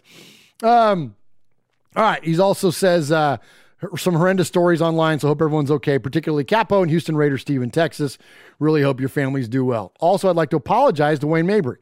My last email, I paid respect to Coach Flores and Charles Woodson making it to Canton, but didn't mention the Violators' fantastic achievement. So congratulations on a well-deserved honor. There's one place I'd like to be right now, it would not be, the, or it would be the Raiders front office. Um, the the cuts to the roster over the next few weeks are going to have to be so carefully thought out. Uh, I'd like to know what the strategy is. Yeah, me too, Paul. Like all that list I ran down earlier, like a lot of options there for the Raiders. Um, logic tells me the first thing that will be looked at will be restructuring some large existing deals. Uh, apparently, DC maybe, which could release significant cap space much to, the disgust of half of Raider Nation, who hate the idea of number four sticking around and seem to think it's Raider Cody's fault. Uh, I think we can all agree that Tyrell Williams will be con- confirmed as gone soon. And two other names that are causing a stir are Mariota and Trent Brown. Well, there you go. You called your shot there, Paul. Williams is gone as we read this. It looks likely that Mariota will be traded. I can't imagine what we'll do to Swago. But but if it does happen, I look forward to Aloha Corner changing to Jacksonville Nathan Peterman theme segment, or maybe not. It's kind of funny because before the COVID flared up here and we stopped doing shows live and whatever, we were going to change Aloha Corner to Fresno Corner, and he was going to start rocking Fresno State gear and doing it about Derek Carr. So I look forward to when we get Swago back here in the fan cave. So we, we yes, because you're right, Aloha Corner is going to change soon. Um, uh, Trent Brown is a tough one to call undoubtedly great player, but from a distance doesn't seem to want to be a Raider anymore. However, if he's willing to restructure, should we keep him? Yeah, I mean, when Trent Brown's good, he's good, like great even. You know, there's a reason we made him the highest paid right tackle in the league. So I think if the you know the NFL is when it comes to play, it's a game of value. Like that's all it is. This is one big giant game of value. You know, when we talk about um, the opposite sex, there's the crazy hot scale, right? Like, how much crazy are you going to be willing to put up with based on how hot they are? And of course, I'm being silly, but you guys know what I'm saying. Like, there's a balance to be struck there. And your value in the NFL is the crazy hot scale. Well, so, like, you know, is your, you know, the things you have to deal with as a franchise, is it worth the money that they're putting into you? So, you know, if he's willing to restructure, then he'll work out on the crazy hot scale. If not, then he's probably going to be a cut. I think he's going to be a casualty for sure. Also, I saw an article a couple days ago on Just Blog Baby that if we cut Tyrell Williams, Joyner, Mariota, yeah, this is exactly what I just lined out. We can save 60 plus million, absolutely, by cutting all these guys. Um, that would be a healthy start, but it start uh, with filling the gaps to we- on the weakening depth chart. One thing for sure, there are more questions than answers at this stage. Absolutely. Just like a good movie, uh, every time you answer a question, then you got more questions. Um, if anybody's willing to restructure their current deal, some big names should be walking the plank in March. There's another train of thought as well. How do we how do we know that Coach Bradley won't turn the existing defense into a more efficient unit? Do we risk wholesale changes or do we see what we got, uh, what the coach can get out of them with a few tweaks? That's what I'm thinking. I'm thinking Coach Bradley alone is going to bring us up five to 10 spots of that defensive ranking. Then you add in a few pieces Richard Sherman, Melvin Ingram, Leonard Williams, blah, blah, blah. Then that moves us up into the middle of the pack. I don't think this is that far of a stretch for us to get into a, a, a mid tiered, you know, 15th overall defense. Um, I finally got to see the Al Davis 30 for 30 and I loved it. It told the story very well without bias. It showcased the characters of both men equally, and the technology was used very well. The standouts for me were five minutes in, an interviewer asks Al, when kids used to show up when you were little, were you the first one chosen or, or the last? Al replies, Well, I like to think I was one of the guys choosing. What a perfect reply. And so Al Davis, always the leader. Amen, Paul. Great call out. That one caught me too. Like that was just the most Al Davis answer ever. Um, nobody looked cooler and more in control than Snake. And when Gene Upshaw spoke, you listened. One of my favorite all time photos is Matt Millen punching Patrick Sullivan. Yeah, then GM of the uh, New England Patriots. We'll never see another Al Davis. What a unique character he was. Stay safe. RFR family. Love you, Raider Nation. Uh, his Lordship, Paul Edgerton, Shropshire, Mississippi, Polly Award winner 2019, Foggy Glasses Award winner 2020, BRT Sizzler Score Keeper, Proud Made Man, and five time, five time, five time plus one winner of the Raiders Fan Radio BRT Sizzler Award. Paul! Paul! Paul! Paul! Paul. Paul. Paul. Paul. Paul. Paul. Paul. Paul. Paul. Paul. Paul. Paul. Claude. Claude. Claude. Paul. Paul. Paul. Paul. Paul. Paul. Paul, your name Paul? Paul. Paul. I met him with Paul. Who? Paul. Paul. Yes, Paul. Paul's not here. Hey, Paul. Paul. Uh, hi. I'm Paul. Hey, everybody, this is your old Uncle Mosh out here at the Raiders game. I got Q Dog, I got Mojo, I got Big Raider Trucker, and they got something to tell you about Raiders Fan Radio. Get your facts, get your funny, and get the F out. You're listening to The Violator, and I'm live on Raiders Fan Radio. Where you at, baby? All right. A lot of emails tonight and just a handful of phone calls. So, again, don't forget, uh, we're going to pick one of those to be our Sizzler Award, which is the best email or phone call of the night. Uh, a lot of folks still hanging in there in the chat, man. Appreciate you all. Glocks are us. Valerie Pickard is in there, or Picard. I hope I'm saying that right. I'm going to go with Pickard. Um, Aaron the Q Dog Raider is in there. Lee B is in there. Title Raider, Killed Jadis, Michelle Sweat, Chuckdown Raider, Kevin the Raider Nerd is in there. Uh, Devil Boy is in there. Uh, Raider Flash is in there. Chucktown Raider is in there. Uh, Ms. Molly is in there. Man, a lot of good folks. Storm is in there. Um, Jack Q is in there. I hope I'm pronouncing that one right as well. Uh, appreciate all of you. Stevie Mack is in there. Man, so many new names. I love this. Um, appreciate you supporting us here at Raiders Fan Radio. Okay, one more segment to get to before we get out for the night. Um, Speaking of the chat, appreciate all the amazing donations tonight. Appreciate uh, Aaron a Q Dog Raider uh, with the 1911, which of course reference to the the founding year of his fraternity, Omega Psi Phi. Appreciate Title Raider with a couple donations in there. Uh, thank you, uh, guys, man, so much for what you do to support us, and know that every penny you get goes 100% to our foundation, which in turn this year is going to give to the Biletnikoff Foundation Award. So thank you so much to you. Uh, another name in there, Juan Gonzalez, man. Appreciate you jumping in there into the chat. And yeah, and while we appreciate the monetary donations, also, if you don't mind just supporting our show by hitting the thumbs up, hitting the bell, whatever, and just share it. You all got Raider fans that are friends. Tell them about us. Tell them about the audio version of the podcast at Murph's Fan Cave, which you can find on any podcast service. We're now part of the Blue Wire family and proud to be part of the Blue Wire family with Raider Cody, you know, Lindsey Cohn, um, um, oh, not Lindsey Cohn. I'm thinking Linda Cohn.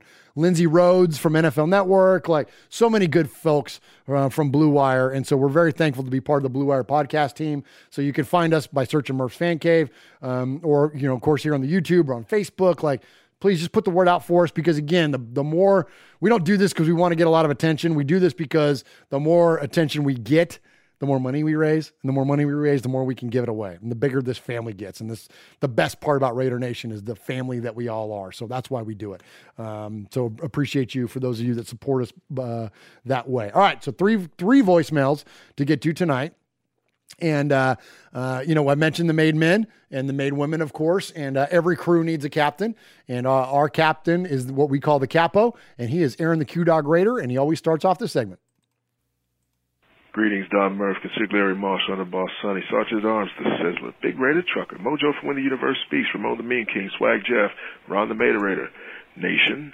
You know, as a survivor of the great winter um, apocalypse here in Texas last week, uh, let me preface my phone call by saying, F the Chiefs. I'm pleased to report they are $17,438,877 over the salary cap. I hope they have fun with that. Um, with the resigning of Edge, David Irving, and the potential return of Vic Beasley, uh, the Las Vegas Raiders ended the season um, with fewer roster needs.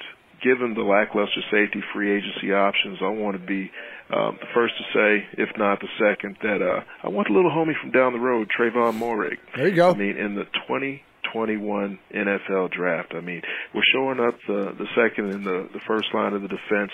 I say we go all in, you know, to get ourselves a premier uh, uh, free safety, if at all possible. Um, his only question mark happens to be open field tackling, but with uh, the coaching of Gus Bradley, I think that could be addressed. Uh, coupled with Johnathan Abram, uh, we can rock and roll. A term used when safeties are interchangeable. Come on. We'll move up and down between the strong and free safety positions based on the formations of the offense. Let's do it. Oh, and let's not forget. Um, I hope that Tanner Muse doesn't get Lynn Bowden. Um, he could be a third head on this safety uh, monster coming into next year. Just the thought, why have him as a converted linebacker when obviously he can go back to his natural position? Um, much has been speculated about Benedict Brown and his likely cut or trade from Las Vegas. Murph, tell me, Isaiah Wilson, who is this cat? Um, he was the number 29 pick in last year's uh, NFL draft, playing for the Titans, but he says he's done with them. So, what does that mean for us? The 22-year-old offensive tackle is on the reserve non-football illness list. If Wilson is truly done with the Titans, what does that mean for us as the former Georgia standout, you know, may hit the free agent marker to be traded? Now, Alex Leatherwood, again from Alabama, could quickly address the need in the 2021 draft for right tackle, but again, the 2020 Outland Award winner out of Alabama, I don't know if we want to draft him if uh, Moehrig is available in the second round, Tulsa linebacker Zaven Collins, the Bronco Nagurski Trophy winner for 2020. We need to go ahead and look at this guy in the second or third round, preferably the second round. Now, is it safe to finally admit Baby Cleveland is not the replacement for Khalil Mack? Chris F to the E to the R to the R to the E to the L to the L. It ain't furl. Mueller of YardBarker.com wrote in an article um, players poised to take a leap in 2021. Of the 25 players listed, which included virtually every first round draft pick from last year's draft, not a single Raider was mentioned. The disrespect is duly noted. The grocery list. let's go ahead and see if we can still get Mark Ingram. There's a lot of chatter about him, and honestly, I'm feeling this guy. We need him. He's a character guy. Uh, we need an edge. Carl Lawson. He's going to be on the market from the Bengals. And of course, Melvin Ingram. Uh, lastly, thoughts and prayers go out to the GOAT, Tiger Woods. You know why. The hit list. Kima Sivarin, Kevin Mather, Insurrectionist, whoever stole Deion Sanders' uh, phone and wallet from Jackson State University, and as per usual, Mike Ditka. Respect goes out to Kevin the Raider Nerd, B Dog in the pasture, Raider born Rico, Haley from Scotland, Watts Raiders, Sugar Shane, Bobby Wasabi, Raider Homer, His Lordship Paul from Shropshire, Mississippi, Eye Patch, Rev Raider, Monster Mash Ken, Running Bear, Coach Davis, Samoan Raider, Graphic Raider, Oso Raider, Big Easy Raider, Raider 1975, Fabricator, Gil YO Raider, Desk Scroll Steve in H-Town. Hope he survived the winter apocalypse as well. A Mangus brother to be named later, and Splatterhead, and the Inebra Nation. All right, there we go. There's a reason he's the capo, man. He is Aaron the Q Dog Raider. Nice job, my friend. All right, so a couple things there that that uh, that Aaron touched. First off, his breakdown. I always love the the picks and the and, and the college players that Aaron refers to. Um, always throws out some great names, guys that you know. A lot of times, guys that I'm not familiar with, and I go and look up, and I'm like, oh wow, he's not kidding. Um, so great stuff there from Aaron on on that. Um, in terms of Isaiah Wilson, I don't think it should mean anything for us. I mean, I mentioned at the top of the show that, you know, he's already being tossed into the discussion of biggest draft busts ever in the first round. Um, I don't want to get into the details of everything, but um, being outside of Nashville and the idea that he plays down the road for the Titans, um, I see and hear a lot of local media stuff and, and, and whatnot, just like on the news and everything. And um, this guy apparently the Titans either either he pulled the wool over their eyes or he um the Titans did not do a good job of kind of like investigating into his character. Um the guy is not into playing football from the likes from the looks of it. He is um he's making Pac-Man Jones look like, you know, or like I should say this, he's like 2.0 of Pac-Man. The only difference is that Pac-Man actually played and played well. He actually returned kicks and scored touchdowns and like, you know, picked off passes and stuff. Isaiah Wilson has played four snaps in the NFL. Um, but a lot of similarities in their behavior off the field. And I'll just say this that um, if not if, but because Isaiah Wilson is a frequenter of certain establishments, of potential ill repute. Uh, putting him in Las Vegas, it's probably not a good idea. I'm just that's I'll just leave it at that. Okay. Um, but anyways, but uh, uh, as always, an amazing call uh, from Aaron there, and, and appreciate him, and uh, glad to hear that he's doing well after the, all that crazy weather down there. Um, would um, one of the things uh, I believe it was Ron in the chat mentioned uh, is Bradley uh, the guy that taught hawk tackling. Uh, Gus Bradley being the former defensive coordinator, now our defensive coordinator of the uh, Seahawks. Um, this was around the time that that hawk tackling started. Yes, he was part of it. I believe that was mostly a Pete Carroll thing, though. Um, and I'm, I'm pretty well versed on what hawk tackling is. Like around that time that that was really coming into prominence, there's amazing training videos out there that are actually put out by the Seahawks that um, are available. Like you can find them on YouTube and you can study these things and basically like breaks down all the different drills and all the ways that you can teach hawk tackling because it's um it's wonderful for youth sports. And being a youth sports coach like I coached baseball for like 11 years coach football for like 4 like it's a, it's an amazing um tool that you can teach kids. And what it does is it's a way to tackle aggressively and hard but with taking the head out of the play to where it's basically it's a you put the head to the side of the player and it's a wrap and roll. And and when you look at those old highlights of the Legion of Boom, you know, the, other than the occasional Kam Chancellor smack on somebody, they're not blowing people up, but they're getting people to the ground efficiently. And that's what Pete teaches and and and effectively Gus Bradley as well.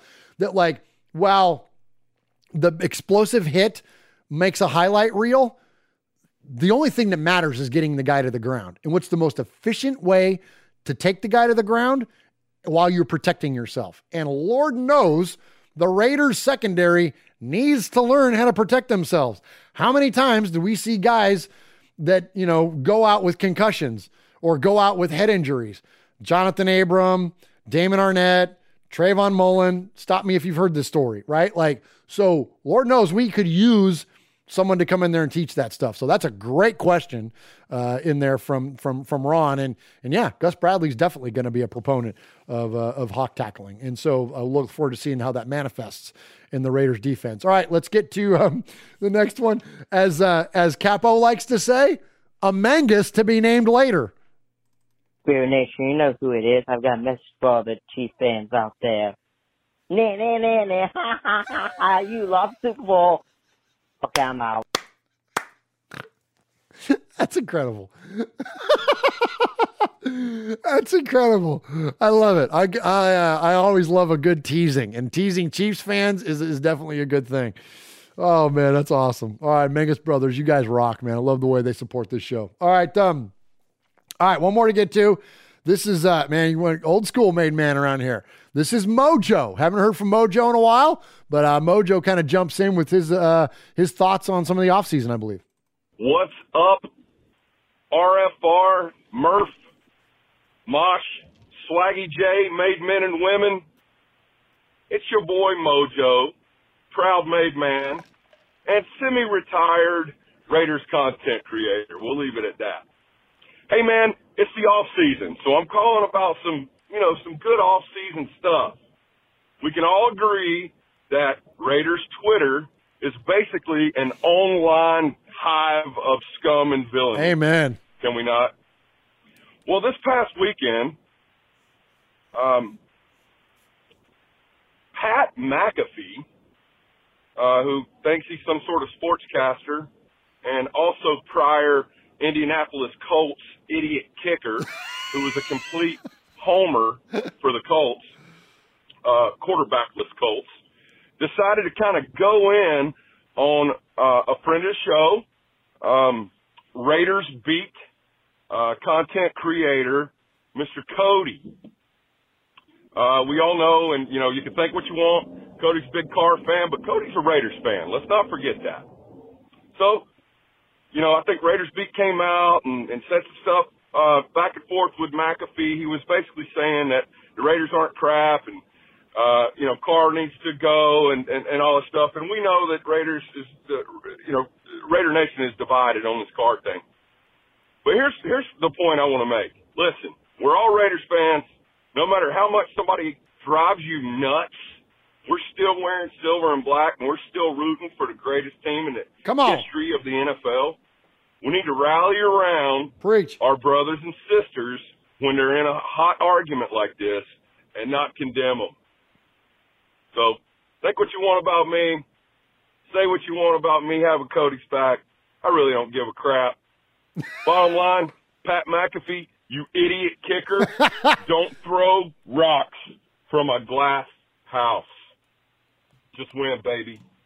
Mojo out. Good job, Mojo, man. Gosh, great stuff tonight from everybody. Love it, man. I'm with them. I'm with them. Uh, Tony Romero, first time listener in the to the to the show. Appreciate you, Tony Romero, jumping in the chat. Um, yeah, Mojo, you know I'm with you. So like, all right, so I, I will give you a couple thoughts. A couple folks have brought it up tonight, and um, look, it's no mystery. Cody is is our guy. Like, you know, we started off with a with a, half of like a, a joking rivalry with Cody because we had a, you know, we shared some guests and things and, you know, whatever. And it was like, a, you know, a purported rivalry and, and, uh, and, and a lot of uh, our folks, you know, heck, including Mojo kind of took up for us and had our back. And, but that's what family does for each other. We take each other's back. But out of that came this friendship, man. And Cody's our freaking buddy, man. And, you know, ultimately now, like, Cody's my partner. Cody and I are partners in the One Nation Foundation, our, our, our, our, charity organization that gives to all these Raider charities. Everything funnels through the One Nation Foundation. And there's only three people on that board, and it's Cody and it's me and it's Uncle Mosh. And so, like, Cody's our guy, man. So, I'm with you. And I know that he catches a lot of heat on Twitter because of his uh, opinions about Derek Carr and, you know, his relationship with Derek Carr. And, you know, look, it's no mystery that the guy knows Derek and they, you know, they know each other offline. That, and uh, there's nothing wrong with that. He's a fan and Derek Carr's our quarterback. Like, it, it gets lost on me the idea that people aren't a fan of Derek Carr. Like, he's the Raiders quarterback and you're a Raider fan. Like, support him until he's not. The day that he goes and plays for the Patriots or whatever else, then I'll hate him. But I don't hate him. I love him. He's my quarterback. He's your quarterback. So, like, I want him to be successful, just like I want Mike Mayock to be successful. I want Jon Gruden to be successful. I'm not going to trash talk our guys. Now, can my will I question at times performance fairly?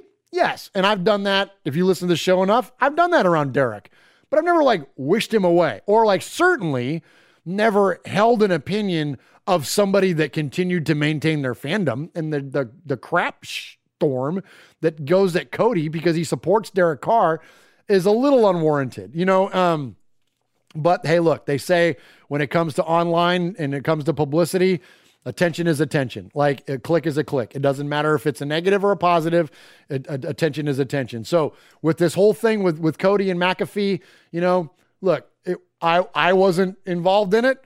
If I were, if that if he uses the name Murph instead of the name Cody, I'm probably responding different. And I would say that to Cody. Oh, I am saying it to him right now because I'm saying it live on the air. But I'd say it to him if I was on the phone. Like I might have handled it different and, and how it, it unfolded. But, you know, yeah, Cody's our guy. Cody's Raider Nation. You know, you can differ with him on your opinion about our quarterback, but Cody represents and flies the flag of Raider Nation.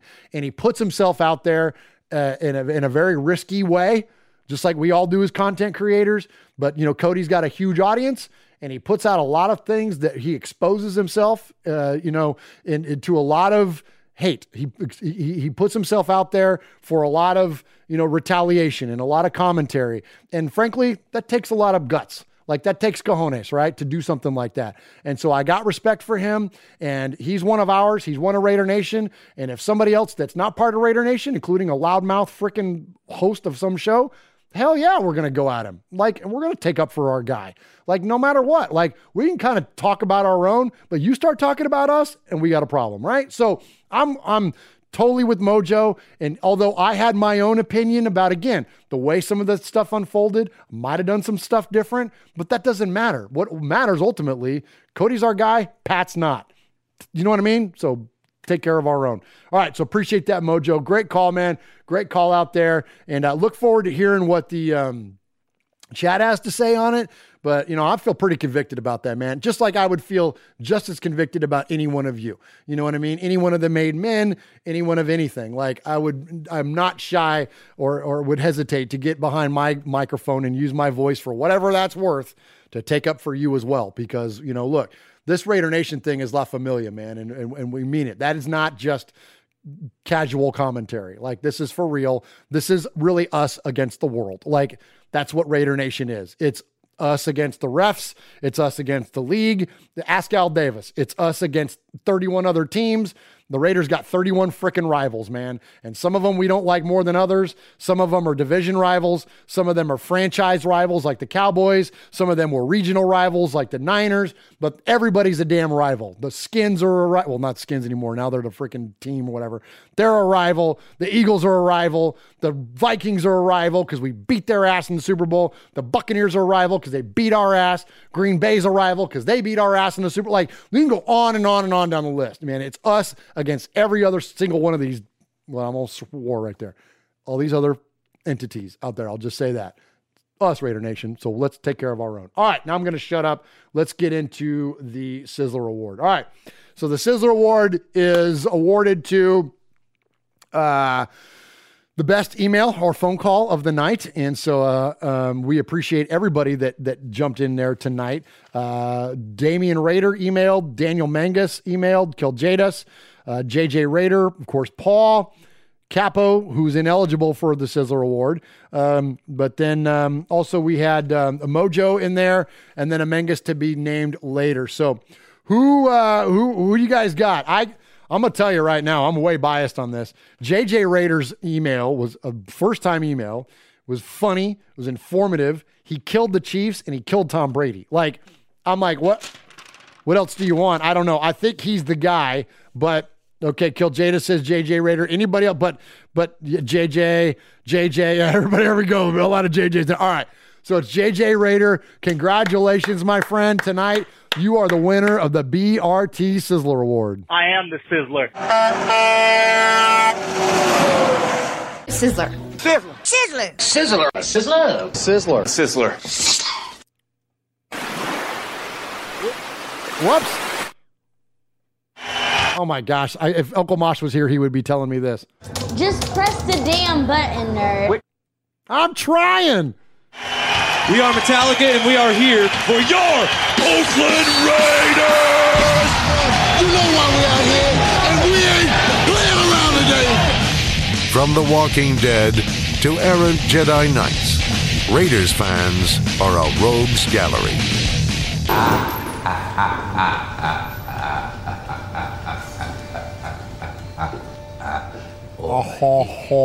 ah, ha, ho. Aguilar with the Raiders. Resign Aguilar with all your money you're going to get for restructuring contracts. All right, Raider Nation, that's all I got for you tonight. Thank you so much, man. Appreciate you. Jason Marshall is in there. Aaron the Q Dog Raider, Chucktown Raider, Killed Jadis, Ron the Mater Raider holding it down. Ron, I promise I have your gift pack on the way. I'm such a freaking slacker getting to the post office. I've got that coming soon. I've got a few gift packs going out to folks, and so so sorry it's taking me this long. Chevy Silver Raider, Glocks R Us is in there. Uh, Michelle Sweat is in there. Um, Sugar Shane, Juan Gonzalez, Ashton is in there. Uh, appreciate everybody joining us in in the chat tonight. Appreciate all of the. Um, uh, the Facebook, the, the the the the Twitchers. Can I call you Twitchers?